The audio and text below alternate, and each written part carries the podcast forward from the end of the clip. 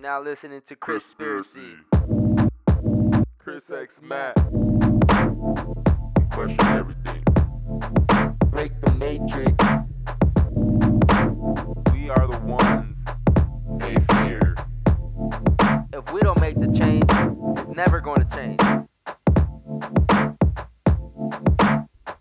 Conspiracy. Yo, yo, yo, yo, what's good, everyone? Welcome back to another episode of Conspiracy, the only podcast where we continue to break the matrix. That's right.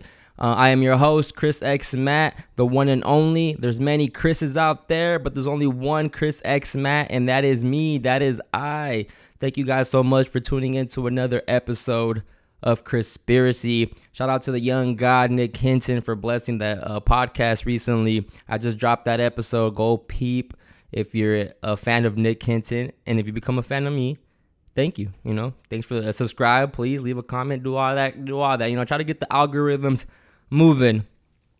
okay, so today on Conspiracy, we have an interesting episode today because it all happened because of a tweet. Yes, that's right. Uh, about, let me see when this was. About on April 10th, 2021, I tweeted, How do I unlock the memories from my past lives? Asking for a friend. Obviously, I'm having fun in a joking way, entertaining way, but I'm also being serious because I have been watching, you know, Westworld and just Westworld has really fucked me up, yo, in a good way. Like it's just really making me look at shit. So it's so crazy because they're trying to, you know, in Westworld, the robots start or the AI start remembering their past lives, and I know that our DNA holds memories from our past lives. But how dope or how awesome would that shit be if you could remember your past life, ex- you know, memories? Like that shit would be so hard. And I think that's why sometimes when you have deja vu and you feel like you've been somewhere and you can't really pinpoint when and time that was, I think it's because you were there in your past life. So I mean that's some spiritual shit. Obviously we're gonna get into spirituality this episode because I just tweeted that, right? And I I've never had a tweet just go up like this one. I just tweeted some shit just because you know, just in my, I just it came to my it came to my um it was inspired by Westworld and I tweeted it, and then a whole bunch of people. It was so dope to see everyone respond to this tweet because everyone had different responses. Some people said past life regression therapy. Someone told me to you know find a team in Assassin's Creed, and the whole game is based off of this. Some people said um uh um, Akashic record uh, readings. You know, someone said meditation. Everyone was saying different things, but then there was someone that replied back, and uh, he asked me, "Would you be interested in discussing this for a segment?" And I was indeed very interested in talking about this. And I reached out to him in a DM. I told him, "Yo, bro, I would love to have you on my pod." To speak about about you know past life memories or trying to unlock these memories. And then he tells me that he has like some experience as a hypnosis and someone who has also practiced shamanism. So i was sold. I was like yo if you trying to you know if you've done hypnosis on people to try to remember past life shit or old memories yo. Because i mean even if i can if i'm able if i could remember probably the memories I had when I was even one, two, three years old, yo, I'd be, that'd be so dope too to remember even those early memories. So I was intrigued. I was like, okay, cool. This this guy has caught my attention. Um, we gotta set this up. But to me, it was so crazy how a tweet just set this up. So shout out to Twitter, shout out to the community, shout out to everyone that follows, shout out to everyone that's you know tapping in with Conspiracy. Um. So today I'm just very, very excited to have on the show uh, Pat Moyes. How you doing today, bro? I'm doing great, man. Thanks for having me on, and thanks for you know just taking a chance on a stranger and, and connecting like like how we did, and we had a nice conversation. We DM'd each other, then we had you know we talked for a while, and we got into some really interesting stuff, and I really appreciated it. So thanks for uh, thanks for bringing me on, and I think we're gonna have a good conversation today. Uh, thank you, first of all, um, because you reached out and because we also like you said, we did have a conversation over the phone. I did forget about that before we did it before we set up the recording, and we kind of just chopped it up probably for like a half an hour, I believe. And I was sold. You know, you seem like a cool person, and um, I'm just very interested. I'm very interested in see what you have in what you have in store for us today. What you have to share for us today. Yeah, that's cool, man. I so uh, as far as like the background with hypnosis and stuff, I'll let I'll let you know people listening know. I uh, I studied and mentored under um, a master hypnotist who uh, has a lot of high qualifications. Uh, one of them being he's certified to do medical hypnosis, which means if someone has an anesthesia allergy and they're not able to go into a major surgery like open heart surgery or something like on that level, and they can't have any anesthesia applied, he is one of the only people in the state I'm from that certified or was certified. I think he's retired now, but that was certified to actually just simply using his voice and hypnosis to get them through a multi-hour like major surgery while they're completely conscious and awake uh, and experience no pain uh, when they go through that. So that's the level that he was at, and I studied under him for three years and then became certified uh, as well uh, as a hypnotherapist and um, you know, practice in varying capacities and use that that tool in varying ways for, uh, you know, for many years. I, I, you know, I continued to tap into that, and along the way, as I was going through that,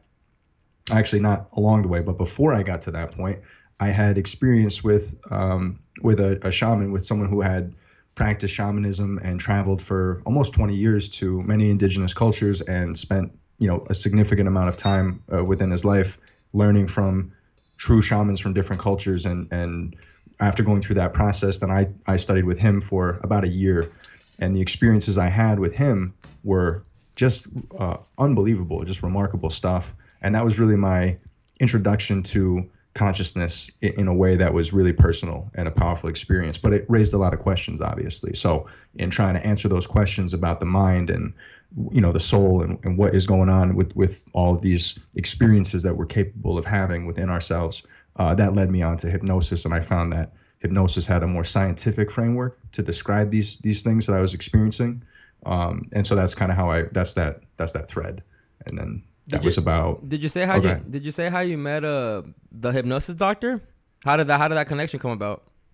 Yeah, so uh, it was actually uh, the chain is was right through the the shamanism. So it's kind of a crazy story. I mean, I'll, I'll tell you the story. I, I'll give you the nuts and bolts if you want to hear it. It's pretty interesting. But you but you met the shaman know- you met the shaman before you met the hypnosis?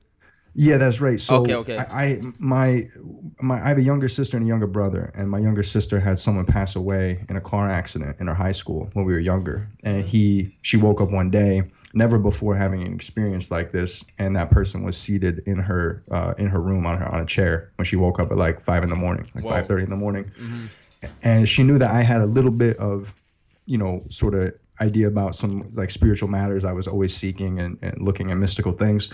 So she called me right while it was happening and was like, Pat, so and so, he's in my room right now. And so that started a whole process. And she ended up actually, he guided her to his home where his family was and asked her to go there and relay some information to the family on his behalf because he knew they were like suffering. And he told her that he just he knew that she would be able to see him. He just knew that. So that's why he came. And that was so that's the whole story on its own but we won't get into that. So when that happened after that that day you know she said to me she said you know i gotta go like talk to somebody about this so i made some calls with some of my you know spiritual mystical friends and they suggested that i go with her to see uh, a person named Dottie who ran like a spiritual place, like a spiritual center kind of thing. And so we we went there, and then when we got there, this woman talked to my sister and start and you know worked with her. But then as we were leaving, she grabbed me and she goes, "Oh, and you have to meet Ed." And I was like, "Who's Ed?" And she's like, "Ed, the shaman." Like as if I was supposed to know him. And I was like, "All right, well, this is like crazy and surreal, and nothing like this has ever happened. So uh, all right, I will." So she gave me his phone number, and I called him. And we were supposed to have a like we were supposed to get together. He was having like a like a class, like an introduction class to shamanism. So I was the only person that signed up, so he canceled. And he was like, "Sorry, Pat, I didn't get enough people, but I'll let you know when I have the next one." I was like, "All right, cool." Well, that week, because I had already decided I'm gonna do something mystical and spiritual, I decided to go to a spiritual uh, like center and, and engage in some, you know, like a class, like a workshop. And I got paired up with this older guy at this workshop, and it was it was Ed. Neither one of us realized it, but we both went to the same thing the same day after we after he canceled, and we met that same day we were supposed to meet and so that began my work with with him. Like immediately, we just kind of like clicked, and it was really powerful. So then that went on for about a year. And when you go through these things, whether it's a past life experience or deep, you know, trauma that you're that you're pulling through your your consciousness, it can get messy and it can be challenging. So as I went through a process of dealing with a lot of the, you know, the painful things that that I had carried with me, that led me to seek more powerful ways to heal. And then someone along the way that I met again through Ed uh, suggested that I meet this hypnotist, John. And then that's where that's how I met him. So it was really I went there as a client saying, you know, hey, these are my challenges. These are the things I'm I'm working through. Do you think that you could help? And that quickly was effective, and I was blown away by how effective it was. So I went back to him after we finished, like as a client, you know, hypnotist relationship. I just went back as like a person, and I said, hey, can you can you teach me this stuff? Like this is crazy. So he started giving me books, and I I read them. I read them like like voraciously and then I would go back and we talk about them. And he realized that I, I really, you know, I was really sincere in what in trying to learn. So that formed a strong relationship with us that lasted for about three years. I mean, to this day, but at that point for three years. And then he said, Pat, you know much more than than most of the hypnotists that are already practicing. You should just do do like take the test. And so I went before the the some board members of the National Guild of Hypnotists, which is the largest, you know, most credible organization where you can get certified to to practice. They got like 70,000 members in like 110 or 120 countries, and they've been around since like 1952. So they're they're very well respected. And then that's what that's how I became a hypnotist. Okay, Pat, you said a lot right there. So, I was it's safe to say that Ed changed your life for the most part. It's very interesting how you met him, like just through the way you through your sister's friend or whatever and the fact that you met him on the same day, even though you like you guys called each other, you called him up, he wasn't able to meet, and you still you guys end up somehow the universe somehow ends up connecting you guys the same day, and obviously you tap in with them to help you with some self of uh, healing. And, and obviously along the way you want to try different methods of self healing, and that's when you come across the the hypnotist, uh, John, and I didn't know that you had you know practice or had this done to yourself. Um, when you said you've, you you have experience with that, I thought you meant that you've done it, you've tried it on people. So I didn't know. Yeah, you've tried this method on yourself to try to you know heal your heal some past trauma or whatever you know the case may be. Um, and it's uh, yeah, like I said, so it's, it's safe to say that Ed changed your life for the most part. Yeah, absolutely. I uh, felt like I had known him for a very long time, and I think he, uh, you know, he felt the same way as we got to know each other more. He he had an interesting background. He was a, a warden of a maximum security prison for like his adult life into mm. his like late late 50s, maybe early 50s or so. And when he retired, he went on a journey for about almost 20 years traveling across the world. When he was much younger, he had a neighbor who was a Sufi, like a like a mystic, and taught him meditation and mantras and right. different things of this nature. So he got into prayer, and then later on when he traveled around, then I met him after his travels had concluded, and he was kind of settling down to to teach for the remainder of his life. He passed away several years ago, but yeah, he absolutely changed my life. He opened me up to the infinite possibilities of you know the invisible aspects of reality which is like you know 99% or, or more yeah. of reality yeah um, you never try to take on shamanism, and that wasn't that didn't interest you as much as the hypnosis stuff. No, no, no, uh, no. Quite the contrary. I I t- took it on, and and you know, I uh, the more that I went deeper in my various studies, the less that the labels of the different disciplines mattered, and it all became about consciousness and uh-huh. energy. And right. so you know what you do in shamanism what you do in deep prayerful meditation what you do in yoga what you do in oh, anything that you could think of what you do is it, it, all has to do with the same fabric of consciousness and existence. It's just various ways to tap that and, and utilize that and, and engage with that. And so i to this day i've you know every time i evolve and learn something new and go deeper in a different field of study it's not like I'm replacing one for the other. It's that I'm rolling them together into a kaleidoscope, and, and I continue to, you know, draw together the common threads of all these different these different backgrounds and techniques and styles and cultures and ways of approaching, you know, right. spiritual spiritual do, do you feel like it's necessary Do you, well, not necessary, but how do you feel about people that say that you don't need uh or that that look down on shaman on shamanism because there's a lot of frauds out here, people out here that are fake healing people that probably just need more healing themselves too that are not even taking that into their own hands. Um, how, do you think people actually need someone to help them heal, or do you think it it's all depends on you, the person?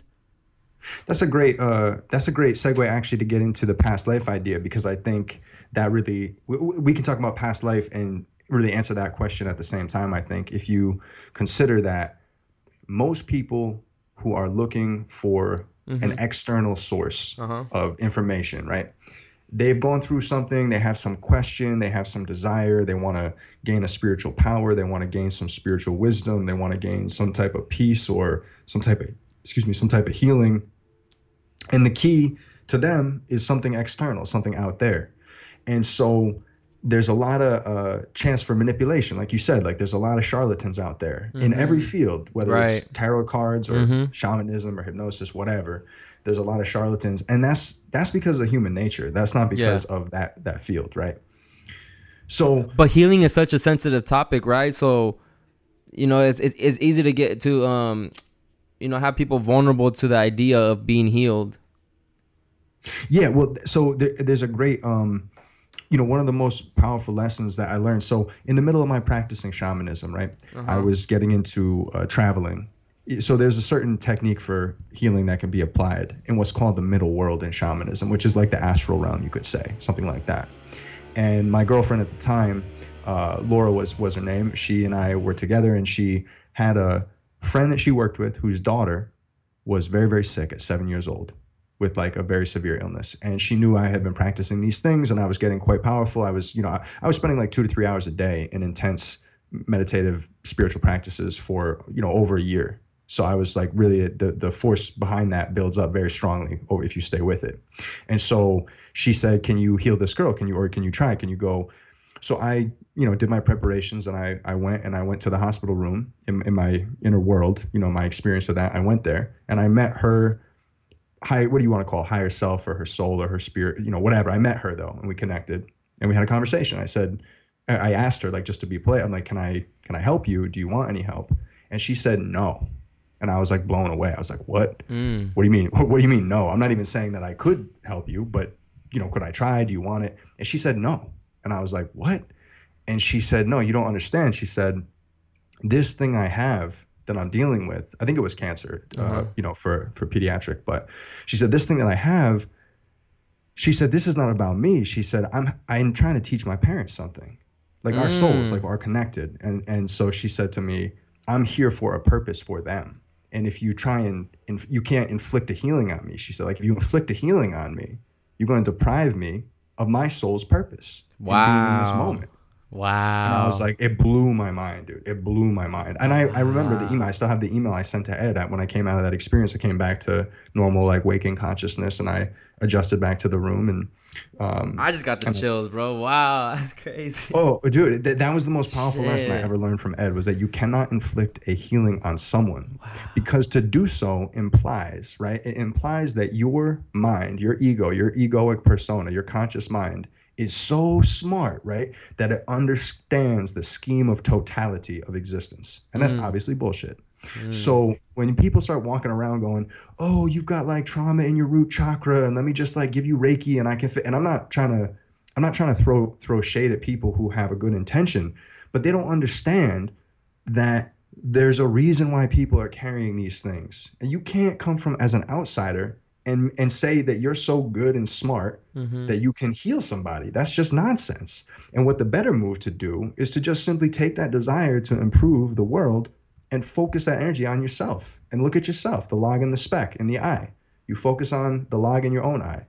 You know, don't be running around trying to heal people because 99% of people or some high percentage are doing spiritual work in a very sophisticated like egoism. It's just like like Mm. you know, it's like that. materialism, then you become spiritual and you're like, "Oh, I'm spiritual. I don't I'm not I don't have an ego. Oh, I you know, I'm a healer now, whatever."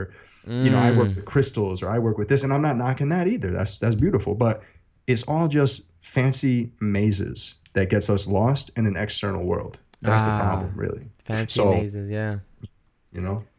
Fancy mazes, I like that, bro. That's true. It really is like that. We get caught up in all these because I'm I, I'm I use myself for an example. I was the same way as far as when I started getting into the spirituality and and thinking that you know all these crystals are protecting me. And I'm not saying I'm not trying to shit on like you said the, the, the crystal community nothing like that because I do like crystals that look nice. I'll wear them and everything, but I think we do get caught up in the in the maze of these things that are meant for healing sometimes. And like you said, we can inflict the healing. You kind of I like that, bro. That's right. fancy, fancy, right. fancy And- mazes.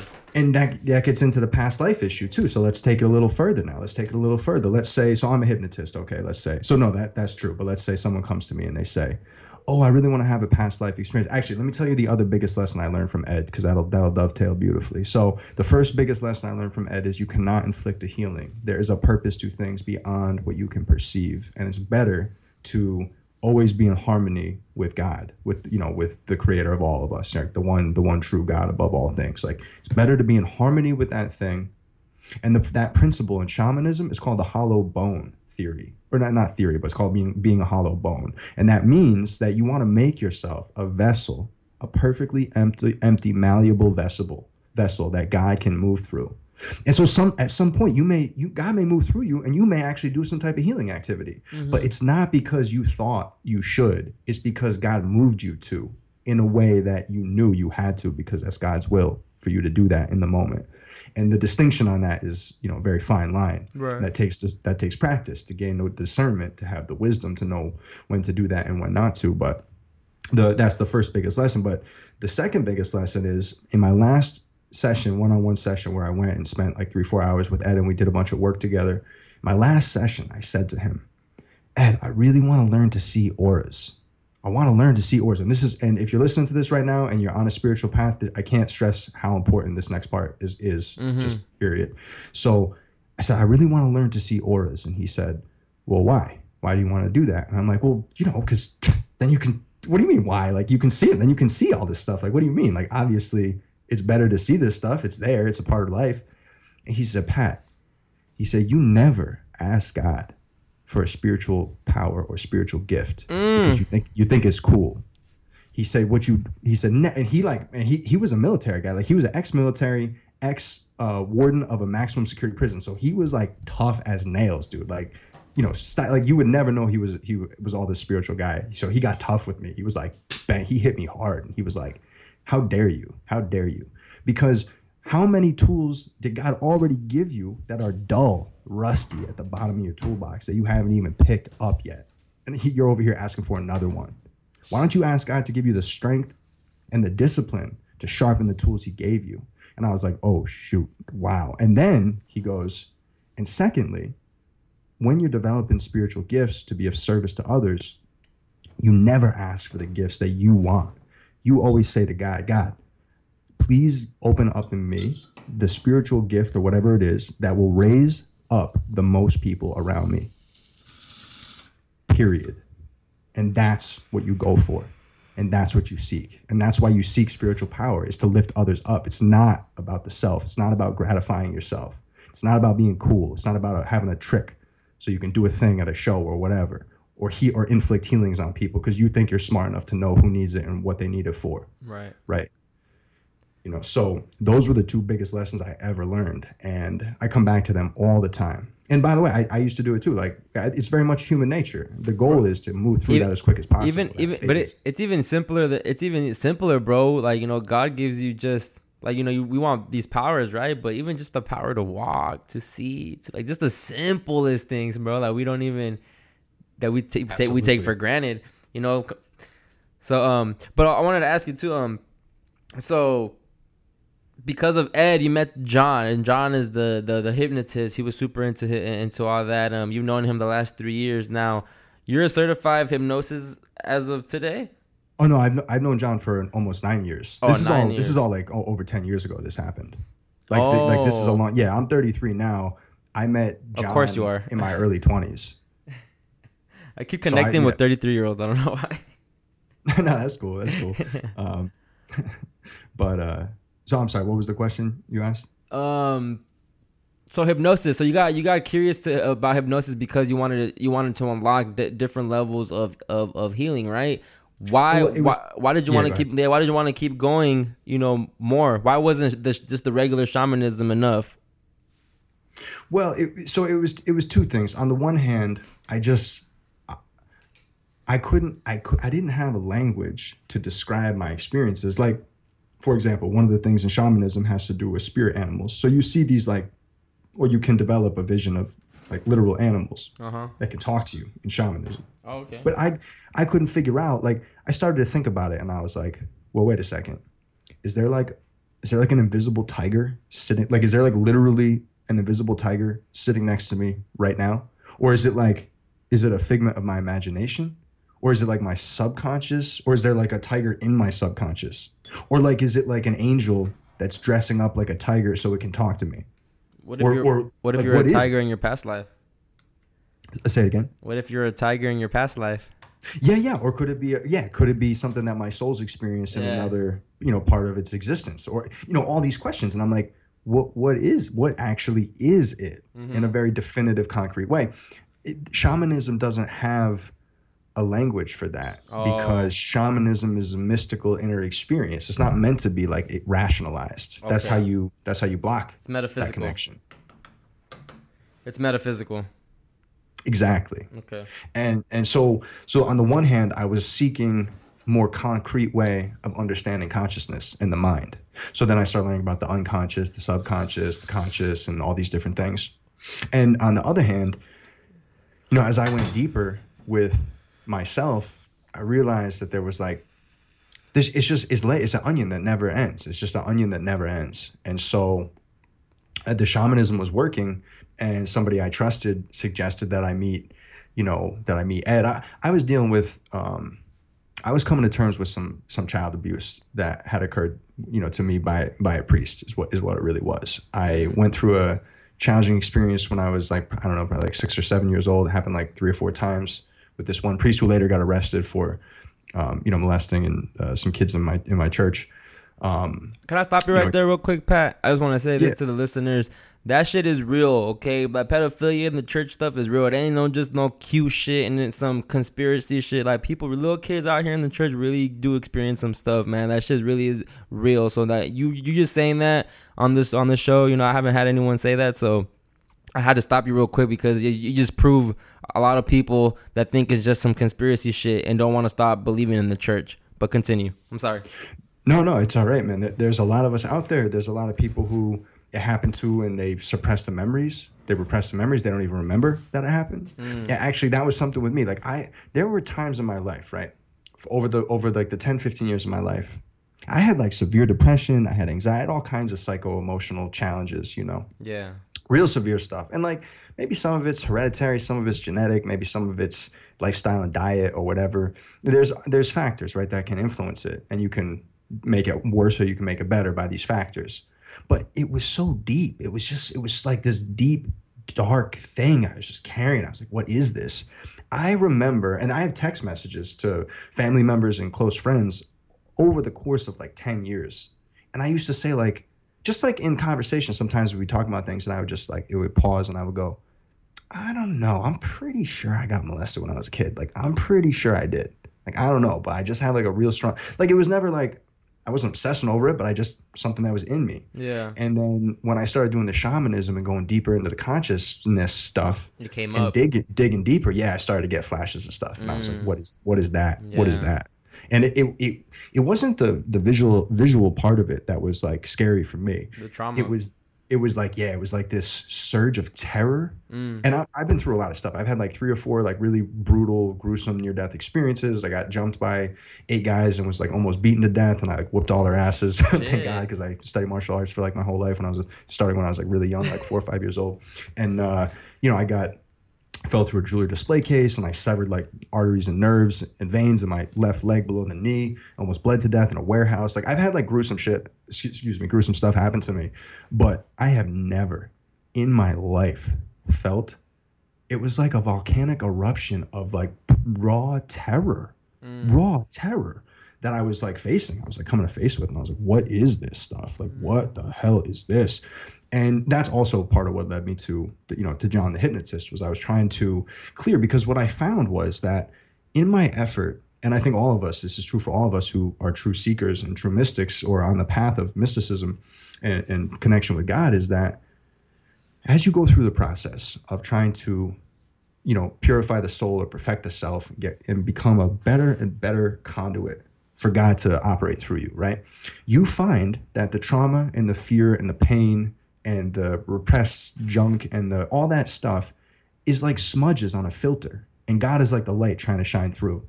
So your goal becomes, well, I want to get all these smudges off my fil- off my lenses, off my filters. You can think about them as chakras, or you can think about it as you know memories in the unconscious or the or in the subconscious or whatever. However you want to frame it, you're trying to clean that lens so that guy can just be like pure, bang, right in you. So you that way you can be of the greatest service to the most people Right. You know so and going through that process that's i got a little bit on a tangent there with that with that uh, side that story but that's how i ended up getting into the hypnosis it was looking for language to Mhm. describe things but also trying to trying to heal that that experience and And You you, know, fou- and you found that yeah. language through hypnosis. You found the hypnosis provide that language that you were looking for. yeah yeah and and it provided a, a sense of you know peace uh, around you know what had happened to me and it it also stimulated a desire to understand the nature of that evil uh, more you know and Mm. I look at like nowadays I you know you study different cultures you study like Babylonian stuff you study Phoenician Canaanite stuff you get Mhm. into Egyptian times you Mhm. get into the Templars you get into free, so there's this whole thread Right. of history that contains you know child abuse uh sexual magic ritual magic Mhm. uh, money money magic Mhm. uh these things are always clustered in like cells the way that they show up in different cultures. And you know that's because there's like that's because there's like a group of people who have a very different worldview than you and i and most people listening to this. Right. you know and those people are in the shadows for the most part. Mm. people don't understand who they are. So i don't want to go down that tangent too much unless you want to go there but um but basically that's that's how i ended up getting into the hypnosis. And um, and but why you know why would why did you go even deeper into wanting to learn even the science behind it and get and you yourself start becoming and, and practicing it because it's you know it's one thing just going to get healed and you know getting your hypnosis therapies and your sessions and all that but to then eventually take interest in it how did how did that grow how did it grow into that Yeah, sure, sure. So, um, okay, here's here's the deal. Everybody you meet, they may all let's say you meet ten people and they all have the same challenge that they're facing, mm-hmm. but because of their background and their personality and their experience and all the different factors of their lives, the same method of trying to be you know of service to each person has to be different. So the the best teachers, and I'm not saying I'm the best teacher, but I but I, I have taught at the college level. I've tutored you know all ages for like over 15 years. I've always kind of tutored on the side. It's always been a thing that I've done, and I'm I'm quite skilled in that capacity. The best teachers know the most ways to explain the same idea. So if you can explain a simple idea three ways, good. If you can do it five ways, good. A true teacher can explain it an infinite number of ways. Any metaphor, any example, any analogy can be created. mm. And you you want to pick the best one that's going to connect with that person. And in the same way, when it comes to healing or trying to be of service to other people on their sort of spiritual journey, don't think of it as healing so much. It's more like inspiring someone to go on the path of healing themselves, right? That's what it is. The more tools you have, the more effective you can be.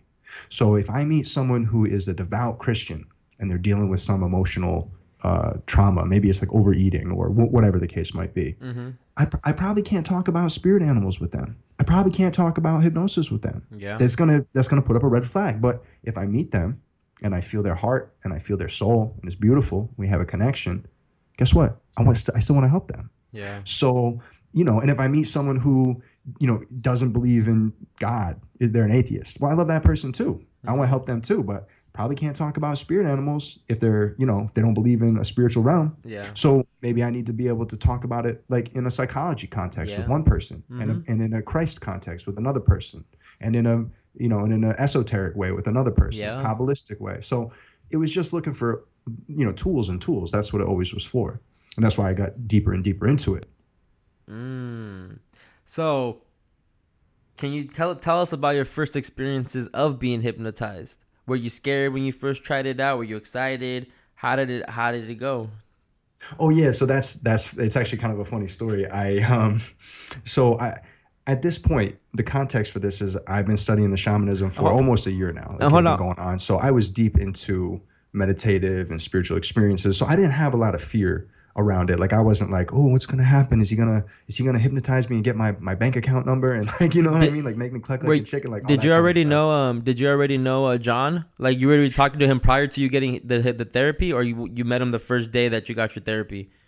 Yeah, so I, I met him the first day. We talked on the phone a little bit, and his policy was to do like a consultation in Uh-huh. person, you know, at no charge, and he'll spend like an hour or so with you, and he'll talk to you and answer your questions, and he'll do a little bit of like a, an assessment to find out, you know, the style of hypnosis that's be- best for you, and ask you some questions, and then he gave me a, an assignment. He said, go home, and I want you to write down what you want to achieve out of this experience with me and that was a very personal thing that I did and shared with him. And um, it wasn't even about I didn't write down like I want to you know deal with you know the fact that you know I got molested by a priest or whatever. Like I didn't even go Yeah. that into that. It was like I want to be a vehicle for love. I want to be a vessel for God. I want to be like I just want to be a hollow bone for people and move like freely and in a mystical way in life. I just want to like flow and be of the greatest service to the most people humanly possible. That's my goal. So that was like that kind of stuff. It was very intimate, very very personal.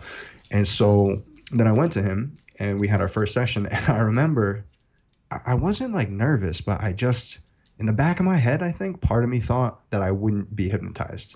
Like I was like, oh yeah, yeah, I'll be, I'll, get- it'll be great. And then, but somewhere in the back of my head, I was like, nah, it's not even gonna work, dude. You, you- know, you're gonna overthink it. You're gonna you're gonna be paying too much attention to what he's doing and trying to figure out how it works, and it's not gonna work. So I go through the process, and what he did was he recorded the uh, session for you, like on a CD, Uh huh. and he would give it to you and, and say, you know, you can listen to it at night before you go to bed to reinforce it. And so we, we finished the session and I, I come out of the hypnosis and I said, he said, great. He said, how was that? I said, no, I feel fine, you know, like whatever. And he said, how long do you think that was for? And I said, like 10, 15 minutes. And he said, oh, no, Pat, that was like 45 minutes. and I was like, what? Damn. And I looked at the clock and I said, "Oh wow, yeah, it was." So, and then he said, "Do you remember? Tell me what you remember." So I started telling him, and I said, "Yeah." And then we, you did this, and then that, and I went through. And then he goes, "Well, what about all this, all these things?" And he listed like ten things, Damn. and I was like, I was like, "What?" And some of them I kind of remembered, like like fuzzy, like through a through a veil almost, and some of them I couldn't remember at all. you know, I couldn't remember it at all. can, can you share like what some of them were Um, yeah. Let me let me think back to it now. It's been so long. Um, that you were that you were kind of like, damn, that's crazy. I said that. Yeah, yeah, it's it's it's amazing. So I'm trying to think of the one thing. So th- there's a variety of, wa of techniques and ways that you can you can get into hypnosis, and one of the ways that you do an induction, which is you bring someone into a, a deeper state of you know hypnotic consciousness, w- which by the way I should say that everybody enters hypnoidal states, hypnotic states. So for example, if you've ever you know been driving on the highway and you miss your exit because you're Uh-huh. like you're zoned out, you would say, or you're like you're zoned. That's like a very light fit, you know, state, yeah. and it's triggered by the by the dashes on the road. Tick tick tick tick tick tick. It puts you, it lulls you into that state. Um, that's why, and this is a great little side note to people, uh, and to yourself, and, to, and for myself to hear it again. The songs on the radio, uh huh. you think about those as the voice of a hypnotist that is planting suggestions into your subconscious. Mm. And when you're driving, those ticks on the road put you in a hypnotic state. And the things on the radio are burrowing deep, deep, deep Yeah. in your subconscious mind all day long. So I don't listen to anything on the radio with lyrics ever. Mm. Because what are the songs on the radio about? 90% of them are about longing and pining for another human being to complete you. Oh, baby, you broke my heart. You know, whatever. It's all these ideas. Yeah, it's all. What is yeah. that about? Lack, right? It's crazy. Yeah. So that's some dark wizardry right there. Straight Hell up, that's yeah. dark wizardry. Oh yeah, I like that. So, yeah, exactly, exactly. So, I like that so conversation. anyways- That's a whole different podcast, but yes. Did you you already had that that conversation? no, I mean, but I mean that, but that conversation itself is just you know we can go on for hours with that. Of course, of course. Yeah, the So, so back those- to the back to the induction. So, uh, a relaxation technique is one common way to do an induction. So you get a person kind of like to relax parts of their body, and you go through, and then you take them through a deepener. So you could take them downstairs or whatever, and the symbolism of that is triggering the the depth state and things of that nature. And so we went through a, a series like that for maybe about like five ten minute cycle, and then we did some deepeners, and then he did a process of like a metaphorical visualization where I went through this like journey that he kind of crafted, like narrative journey that he created mm-hmm. that involved me, you know, going through a forest and finding stones with certain words written on them and collecting them in a certain kind of a basket that I had weaved out of certain kind of a grass that was growing in a certain area and then taking those and as a, as he's kind of like taking me through this journey, he's sort of you know planting the suggestions based on my request, right? It's, it's not like he's got control of me like I'm, you know, I'm he's, he's doing this to support my goals that I've laid out with him. So that's the context.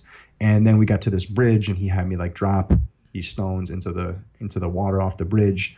So it was like that kind of stuff. And then there's like there's other it gets deeper and there's like more stuff, but I, I don't really want to get into like the technical stuff too much because I don't want to I don't want like an overzealous listener to like do try and do something because you can you know it's a science and it's an art and you have to there's training and there's a background you should have before you start messing around with this stuff it- you know if you're gonna do it at all so that's the kind of stuff that that that we had done So after you- after you had your first session, um, you, obviously you enjoyed it and you continued doing it, or what happened? yeah so we did we did three sessions Mhm. uh and we spread them out i think like several weeks in between each one Mhm. each one built on the prior one and then when you know i had finished he kind of just said you know pat like you're you know a lot of times people go to a hypnotist because they want an easy button right that's so the hypnotist They want an like, easy what? They want an easy button. An like easy they want to hit that easy Okay. button, just Uh-huh. get a quick fix to something. So like when I had my like I had an office where I like had clients that would come, like I did it proper for a period of years. And during that time, you know, a lot of people will call you and they'll be like, "Oh, I want to quit smoking. I want to lose weight." You know, those are the big ones that you get off the off the rip.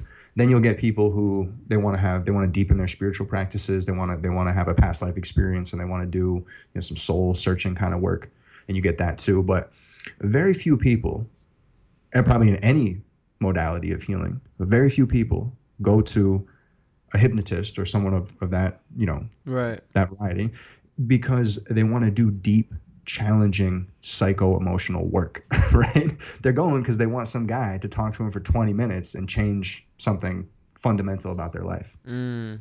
so when people come to me and they want to quit smoking i'd say okay uh, do you have friends that smoke? Yeah my three closest friends that i see three times a week each all smoke all the time. Okay are any of them trying to quit? No. Okay are any of them supportive of you quitting? No. Okay are, are you open to seeing them less? Not really. Okay check. You know what i'm saying? Like okay what about like you, you know do you smoke in your car? Are you willing to like we, let's start by focusing on getting you not to smoke in one area of your life so your mind can realize that you're capable of controlling the urge to smoke for example like that's one that's one way to approach it Uh-huh. um, yeah, but I really like smoking on the way to work. Could we do another like this one? You know, and it's like, yo, people come, they want an easy button. Yeah. So I didn't want an easy button. I wanted the hardest button, you know? So my bond with John as a hypnotist was pretty unique and special because instead of me coming to him and being like, John, like fix me, make it magical. I don't want to have to do any work. I was like, John, where is the heaviest lifting I can possibly do? How do I get to like harder le- Yeah. levels of work? You were tapping within. Say it again. You were tapping within. Like at the end of the day, like you had someone guiding you there, but the but you were taking yourself there. Exactly. Exactly. Uh, so you do recommend hypnosis then? I, I recommend that people, you know, it's all it's all inner work. The, the kingdom's within. The kingdom of heaven is within. The answers we seek are within. The peace that we seek is within. The power that we need is within.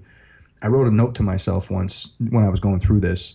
It was like a little scrap of paper, and I still have it. It's like all faded and yellow, and I keep it pinned on a wall somewhere, or I just like move it around. But it said, "If it's not within you, you do not need it." And that's like a simple statement, but it's profound also. So I suggest that people try and try and connect to God. Try and connect to God and ask God to guide you, not just to the nice thing that you think that you need or that you mm-hmm. want to, to need. Ask God to guide you to whatever it is that you truly need, even if that thing is a challenge, even if that thing is painful, even if that thing is unpleasant and puts you in a situation where you have to make a challenging decision. You know, I remember one time I was reading a book and I was probably like 19, 20 years old, and it was like my first kind of like serious girlfriend. She was a couple of years older than me. She was, you know, very attractive and everything, and it, she had actually been my boss for a little while at my first job, so it was like kind of a cool situation. Hey. and I'm reading this book about uh, I'm reading this book about love, right? It's talking about love in this book, and it says uh, it says the greater love you want to experience, the greater challenges you have to face, because anybody can love something beautiful. Love somebody who punched you in the face. Love somebody who stabbed you. Love somebody who killed one of your family members. Right? That's that's a more profound love, and you Yeah. can't even get it unless you have a more profound challenge. So I closed the book and I closed my eyes and I prayed and I said, God, I said, whatever it means, I don't care how hard it will be. I want to go to a deeper layer of love. I want to get to a deeper, deeper, you know, more powerful love, even if it means something challenging. Whatever, I don't care. Just give it, give it to me.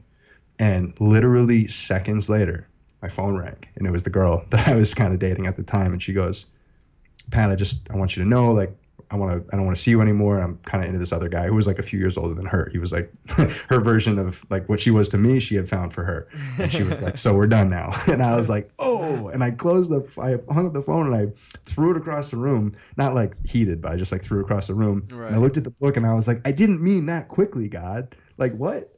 it was crazy. But then, but then I thought that was the opportunity to really like have a, a love that didn't require anything back from it, you know. Mm. Damn. So, what were some of the things that you unlocked during these therapy sessions? You know, like that you feel like it was past life memories. Oh yeah, so I never actually um yeah, so so one of the biggest things that I tell people like I you know, I still do a lot of work with people Uh-huh. uh, one-on-one like uh, you call it like spiritual counseling or what I, I hate to call it anything. It's just we just talk about God and life and mystical, you know, mystical things. Right. But um you know, people, a lot of times I'll get people who say like, "Oh, I want to have a past life regression. I want to like access my past life stuff." And my question to them always is like, first of all, why? Like, why? You know, is it is it kind of like how when I wanted to see auras? Is it the same idea? Like, I, you just want to do it because you want to do it, or you know, or is it something where like you have a you have some type of tra- traumatic thing going on that you can't make sense of? Like nothing logical about your life that you can that you can think of, uh, you know, Yeah. leads to an emotional situation you're facing. And so you're you're thinking to yourself, well, is it from a different lifetime, you know, that I experienced? But here's here's what I always say to people. Our minds are like meaning making machines. All they do is crank out meaning and narratives about Mm. the things that we experience. And it takes a lot of training and discipline to be in control of that aspect of our consciousness. And so, for an average person that doesn't have a daily spiritual or religious practice like prayer or say the rosary or meditation, whatever, if they don't have that, they probably don't have a real good grip on that meaning making function that's spinning in the brain. So, if you close your eyes and you do a thing and you have a past life experience, that can easily become a reinforcement of why a person thinks they're special which you know people are special that's fine but you know it can become like uh, it can become not a helpful thing. So i never really sought um, you know past life experiences myself. I've done the work with other people. I've had things. I've had experiences. But ultimately you know i think it actually matters a lot less than people think because It does. your i- if your subconscious wants to tell you something, it can create any type of visualization to give you that information. Facts. It could be a past life thing, but it could just be a, a metaphorical thing it's trying to communicate. How do you know? You don't really know, right? Unless it's within you, you might have a sense, an intuitive sense that, oh, I know this is a, a thing for me. So I always caution people with that, and uh, and I took that caution, you know, myself also. I took my own uh, advice on that as well. So I have had past life experiences in in what I would consider to be past life experiences in my consciousness and, and things of that nature, but it was never something that I felt was important for my journey so much, you know. Uh, it just just never really it never really was, and the, but that doesn't mean that it's not valuable and that and that it's not you know a real phenomenon that happens Yeah. because because it is. Yeah, man. It's uh, what does that even what what does that even mean? You know, past life memories. Like what are what are, what what are those anyways? You know. well, so all right, so take the mystical idea that we're all one thing. We're all connected to No, one. yeah. We're all connected to one thing. We are all one thing, right? So think about this. Yeah. I have some past lives, and you have some past lives. yeah. But if you go deep enough into a mystical consciousness of unity and connection to all things, oneness with all things, if you go deep enough, yeah. you are every life, bro. Every single life is your life. They're Yeah. all your life. You're the only thing that is. yeah. Because there's only one thing that is. So am- where's the line between my lives and your lives? Really? Ah. It's a line of consciousness. Yeah, hundred percent. Like you said, like why why doesn't it even matter to really try to figure out a past life experience? Yeah, I mean, sometimes I've, I've heard situations where I, I experienced this one. This is a personal one that I experienced, not myself, but with a with a client, someone I worked with. They had like a terrible claustrophobia, right? A terrible fear of small spaces. Uh huh. But they had they had never they didn't have any reason why. They they they had a great childhood. They had you know no no real big traumas in their life. Like there was nothing for them that made sense with why they were Right. so so messed up about this. So we did some work, and the result of the work was that they Die like that. Yeah they perceived yeah they perceived Damn, uh, that's crazy. you know getting buried alive. They were buried alive, and they suffocated to death, being buried alive in a certain lifetime that they had lived. Now, when that was done, because they had realized that, and because of the work that I did with them, out you know beyond that realization, they were suddenly at peace with the with the claustrophobia stuff, and they they never like enjoyed closed spaces after that.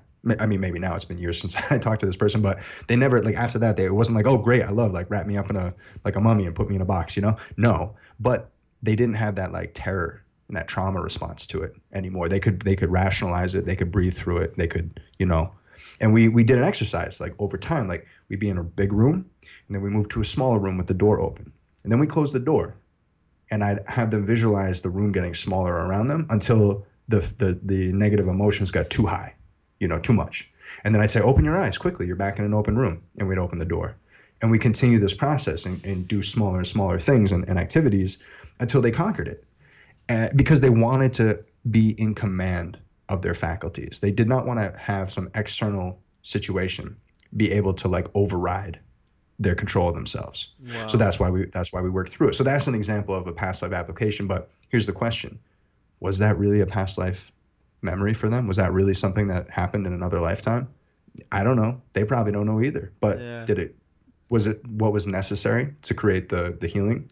Yeah, Yeah, yeah, it was. How do you? Yeah, cause how do you explain phobias? Some some phobias. Cause I'm scared of heights, but I've never, you know, fell fell from the stairs or fell off a ladder or anything. So, but that's interesting. Uh, cause I always thought that too. Like, what if I died from heights in my past life?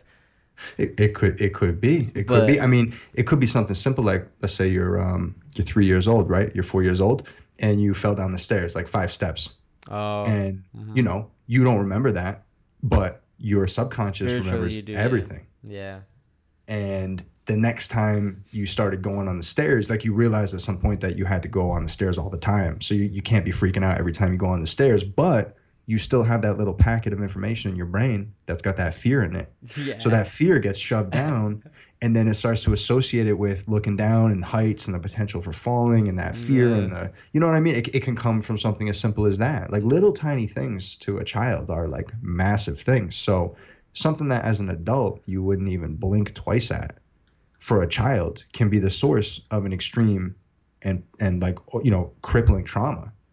That's Um, funny. And, and it can develop over time because then the mind focuses on it and it makes it bigger and stronger and bigger and stronger. And, you know, that can be something that, you know, can affect people. Cause I, de- I like getting on roller coasters, but I'm picky on the ones that I get on. Like I don't do vertical drops, you know, just straight down. It gotta be an angle, some type of angle. you know, I'm very picky. I don't bungee jump. I'm not doing none of that. I, I'm very picky on the ones that I get on. That's funny. I like that. That's good. Oh man. But it's all this is interesting, you know, because I never I've never talked to anyone that's been hypnotized, that's practiced hypnotism.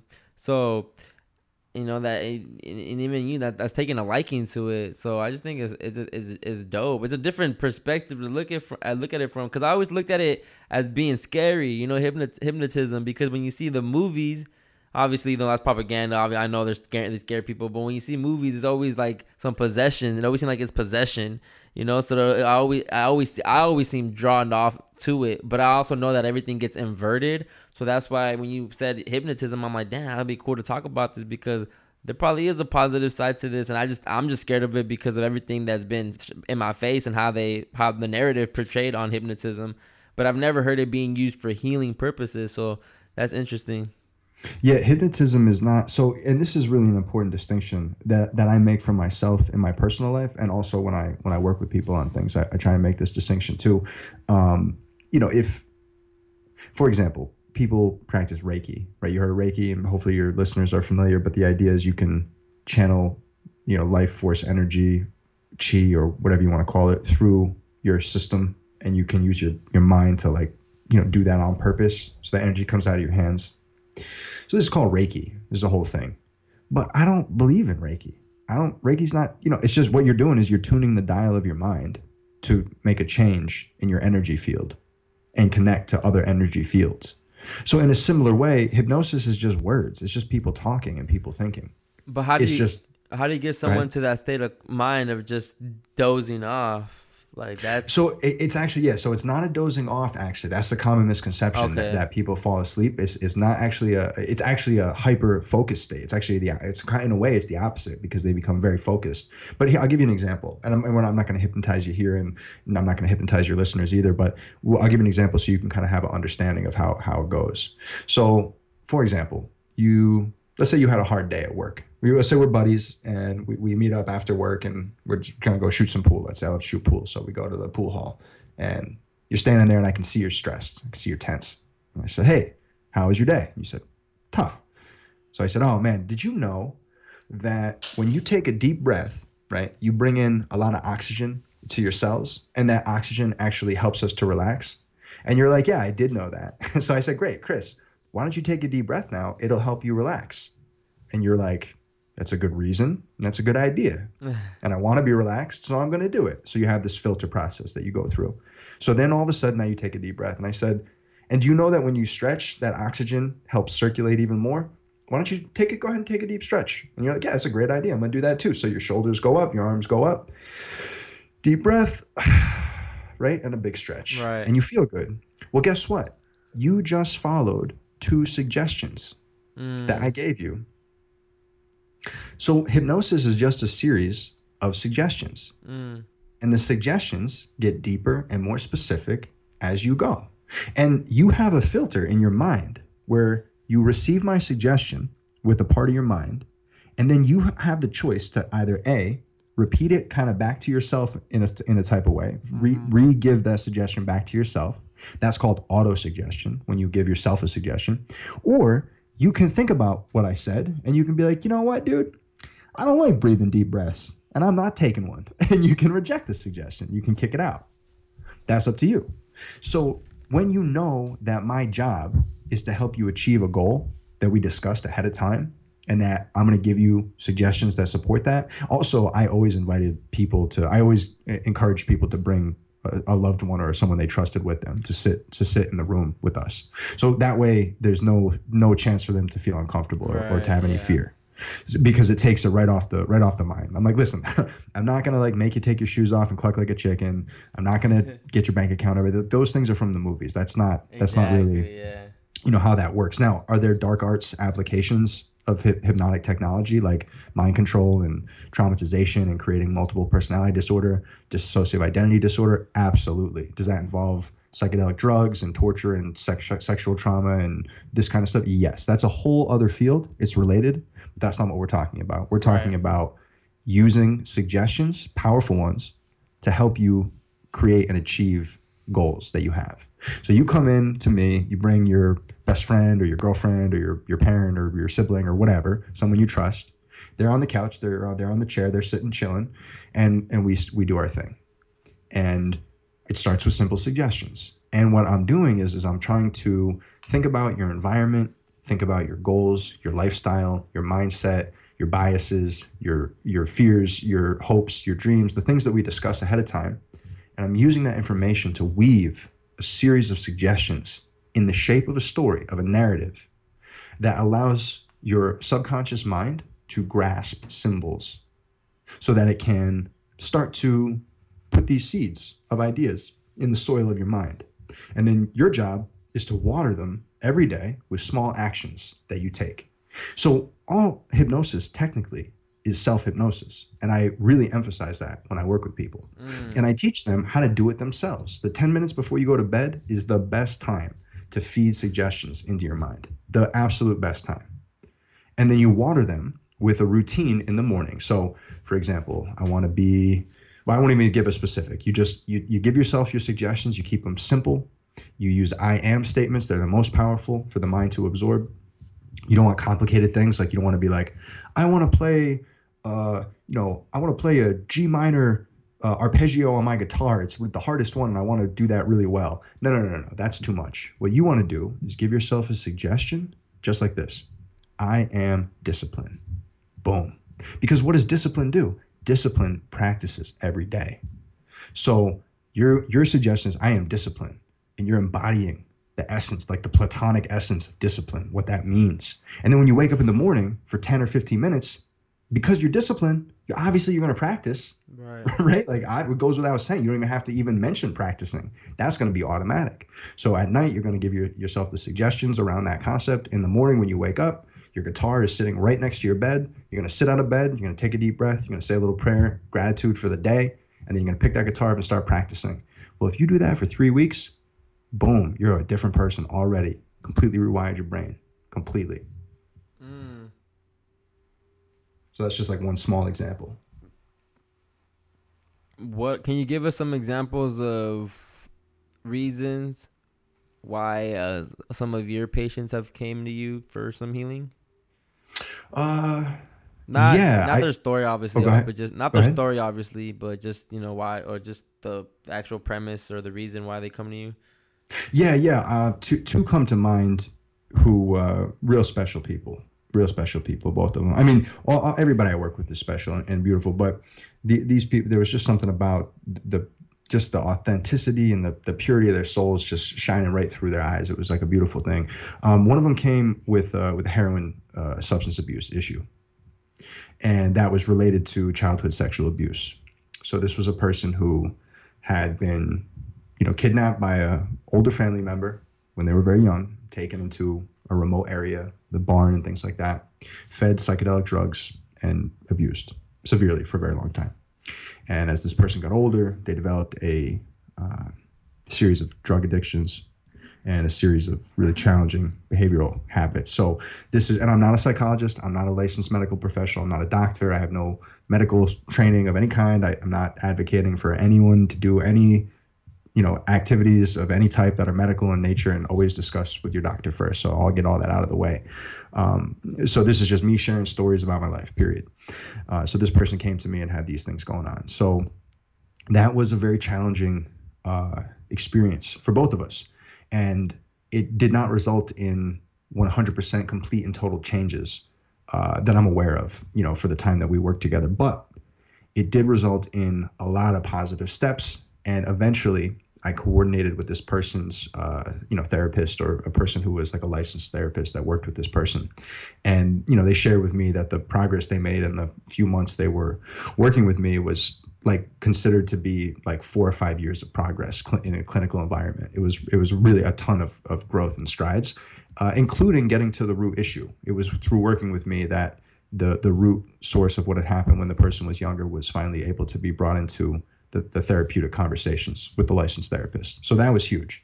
Uh, so in, in that in that person, I just has just like such a special place Right. in my heart. I think about them all the time, and uh, I don't know where they are at this point, um, but you know I say a prayer for that person all the time. And the other person was a much lighter situation. Uh, you know, and there- I have a lot of different ones, but these two come to mind right away. Uh, had a social media addiction. So this Uh-huh. person was you know, dealing with social media all the time. And this is a great story about hypnosis. So this person didn't believe in hypnosis, Uh huh. didn't think it was real. Even if it was real, didn't believe they could be hypnotized, but really just was so sick of the hours and hours and hours every day on social media, just doing stupid stuff. So when I talked to this person, I said, I said, what, what's what are the things that you see more than anything? And he said, selfies and food pictures. So I was like, great. so I was like, great. So we did less than 15 minute session. When it was done, this person literally, literally, this person came out of a hypnotic state, readjusted back to waking consciousness, and the first thing they did was they checked their phone, and they and they laughed and they were like, dude, that was automatic. I told you this wouldn't work, and I laughed and I said, all right, we'll see. So a few weeks go by, I get a phone call from this person, and in the conversation, he this person mentions to me that uh, you know that he he started he took up a few hobbies you know and he was telling me about them. And i'm like oh that's great. That, that's cool. And i had forgotten that we had the session. I had totally forgotten. Yeah. you know it was just a one-off thing. And he goes yeah yeah it's been great. Ever since i deleted my social media apps from my phone man I, my free time is through the roof. And i didn't even make the connection. I didn't even remember that we had had the session. Neither did he. So he told me this not even aware that it was the result of the hypnosis that we had done together he just was telling me as if it was just something that had happened in his life and i was like oh yeah cool and that was it another week goes by we met up and we had lunch and we talked halfway through lunch he looks up at me and like it got quiet for a second. He looks up and he goes, "Oh my God, Pat, I forgot. You hypnotized me to get off social media because I asked you to. Oh. I forgot you did that." He's like, "I forgot we even had that session, but I deleted all my social media. I don't even have an account anymore. He deactivated his stuff, got right offline." Damn. And the key suggestion, the key suggestion that I that I gave him, this is some this is some like gold stuff right here. The key suggestion was this. I said every time that you see a food pic, you're gonna think about how many valuable things you could be enhancing your life with Uh. instead of watching people stuff their face with stupid food. And every time you see a selfie, you're going to see yourself in your mind's eye improving your life by small habits and choices. Those two suggestions were key. And every time this dude scrolled through and saw a food pic or a face pic, every time it just deeper and deeper until one day he was so disgusted that he literally just deleted all his apps. Totally forgot we had the session. beautiful. It was beautiful. Damn. You know? That's wow. And when It's really wild. and uh, you said that you don't you don't keep in contact with them anymore. Uh, with him, I do. He, yeah, we became we became quite close friends actually. So we we're still in touch. and and usually when these people you know um damn it because i wouldn't even say is it like a word of mouth type of thing because uh, if any if it was it'll take a while before it gets around because they don't realize it till you know a few weeks down the line after the session huh Well, th- that's that's not always the case. You know, with him, it was uh, you know, he was so con- convinced that it wouldn't work, and I, and I was just like, you know what, whatever. Like we'll I'll we'll do ten minutes, we'll do fifteen minutes, we'll do it quick. You know, we'll just see whatever. If it works, it works, and and that was that.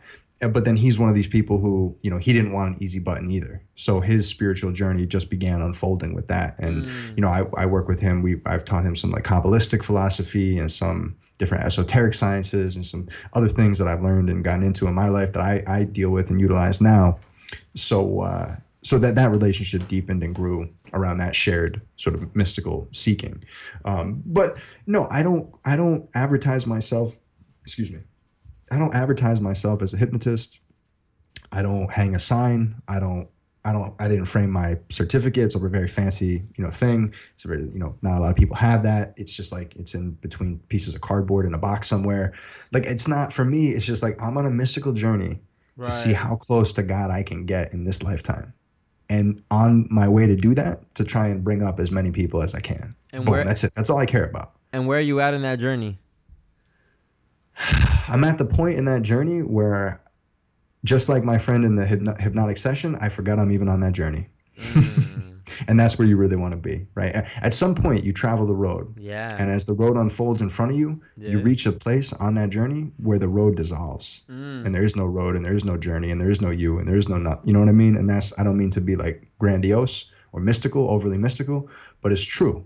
The, the ultimate thing that has to be accomplished on this journey of mystical seeking is you have to stop seeking. You have to even just give up the idea that there's anything to seek. And that's when things really start to get good. And uh, it takes a long time to get there. and it takes no time at all. It takes an instant. You know, that's the beautiful thing about it. Wow. Wow.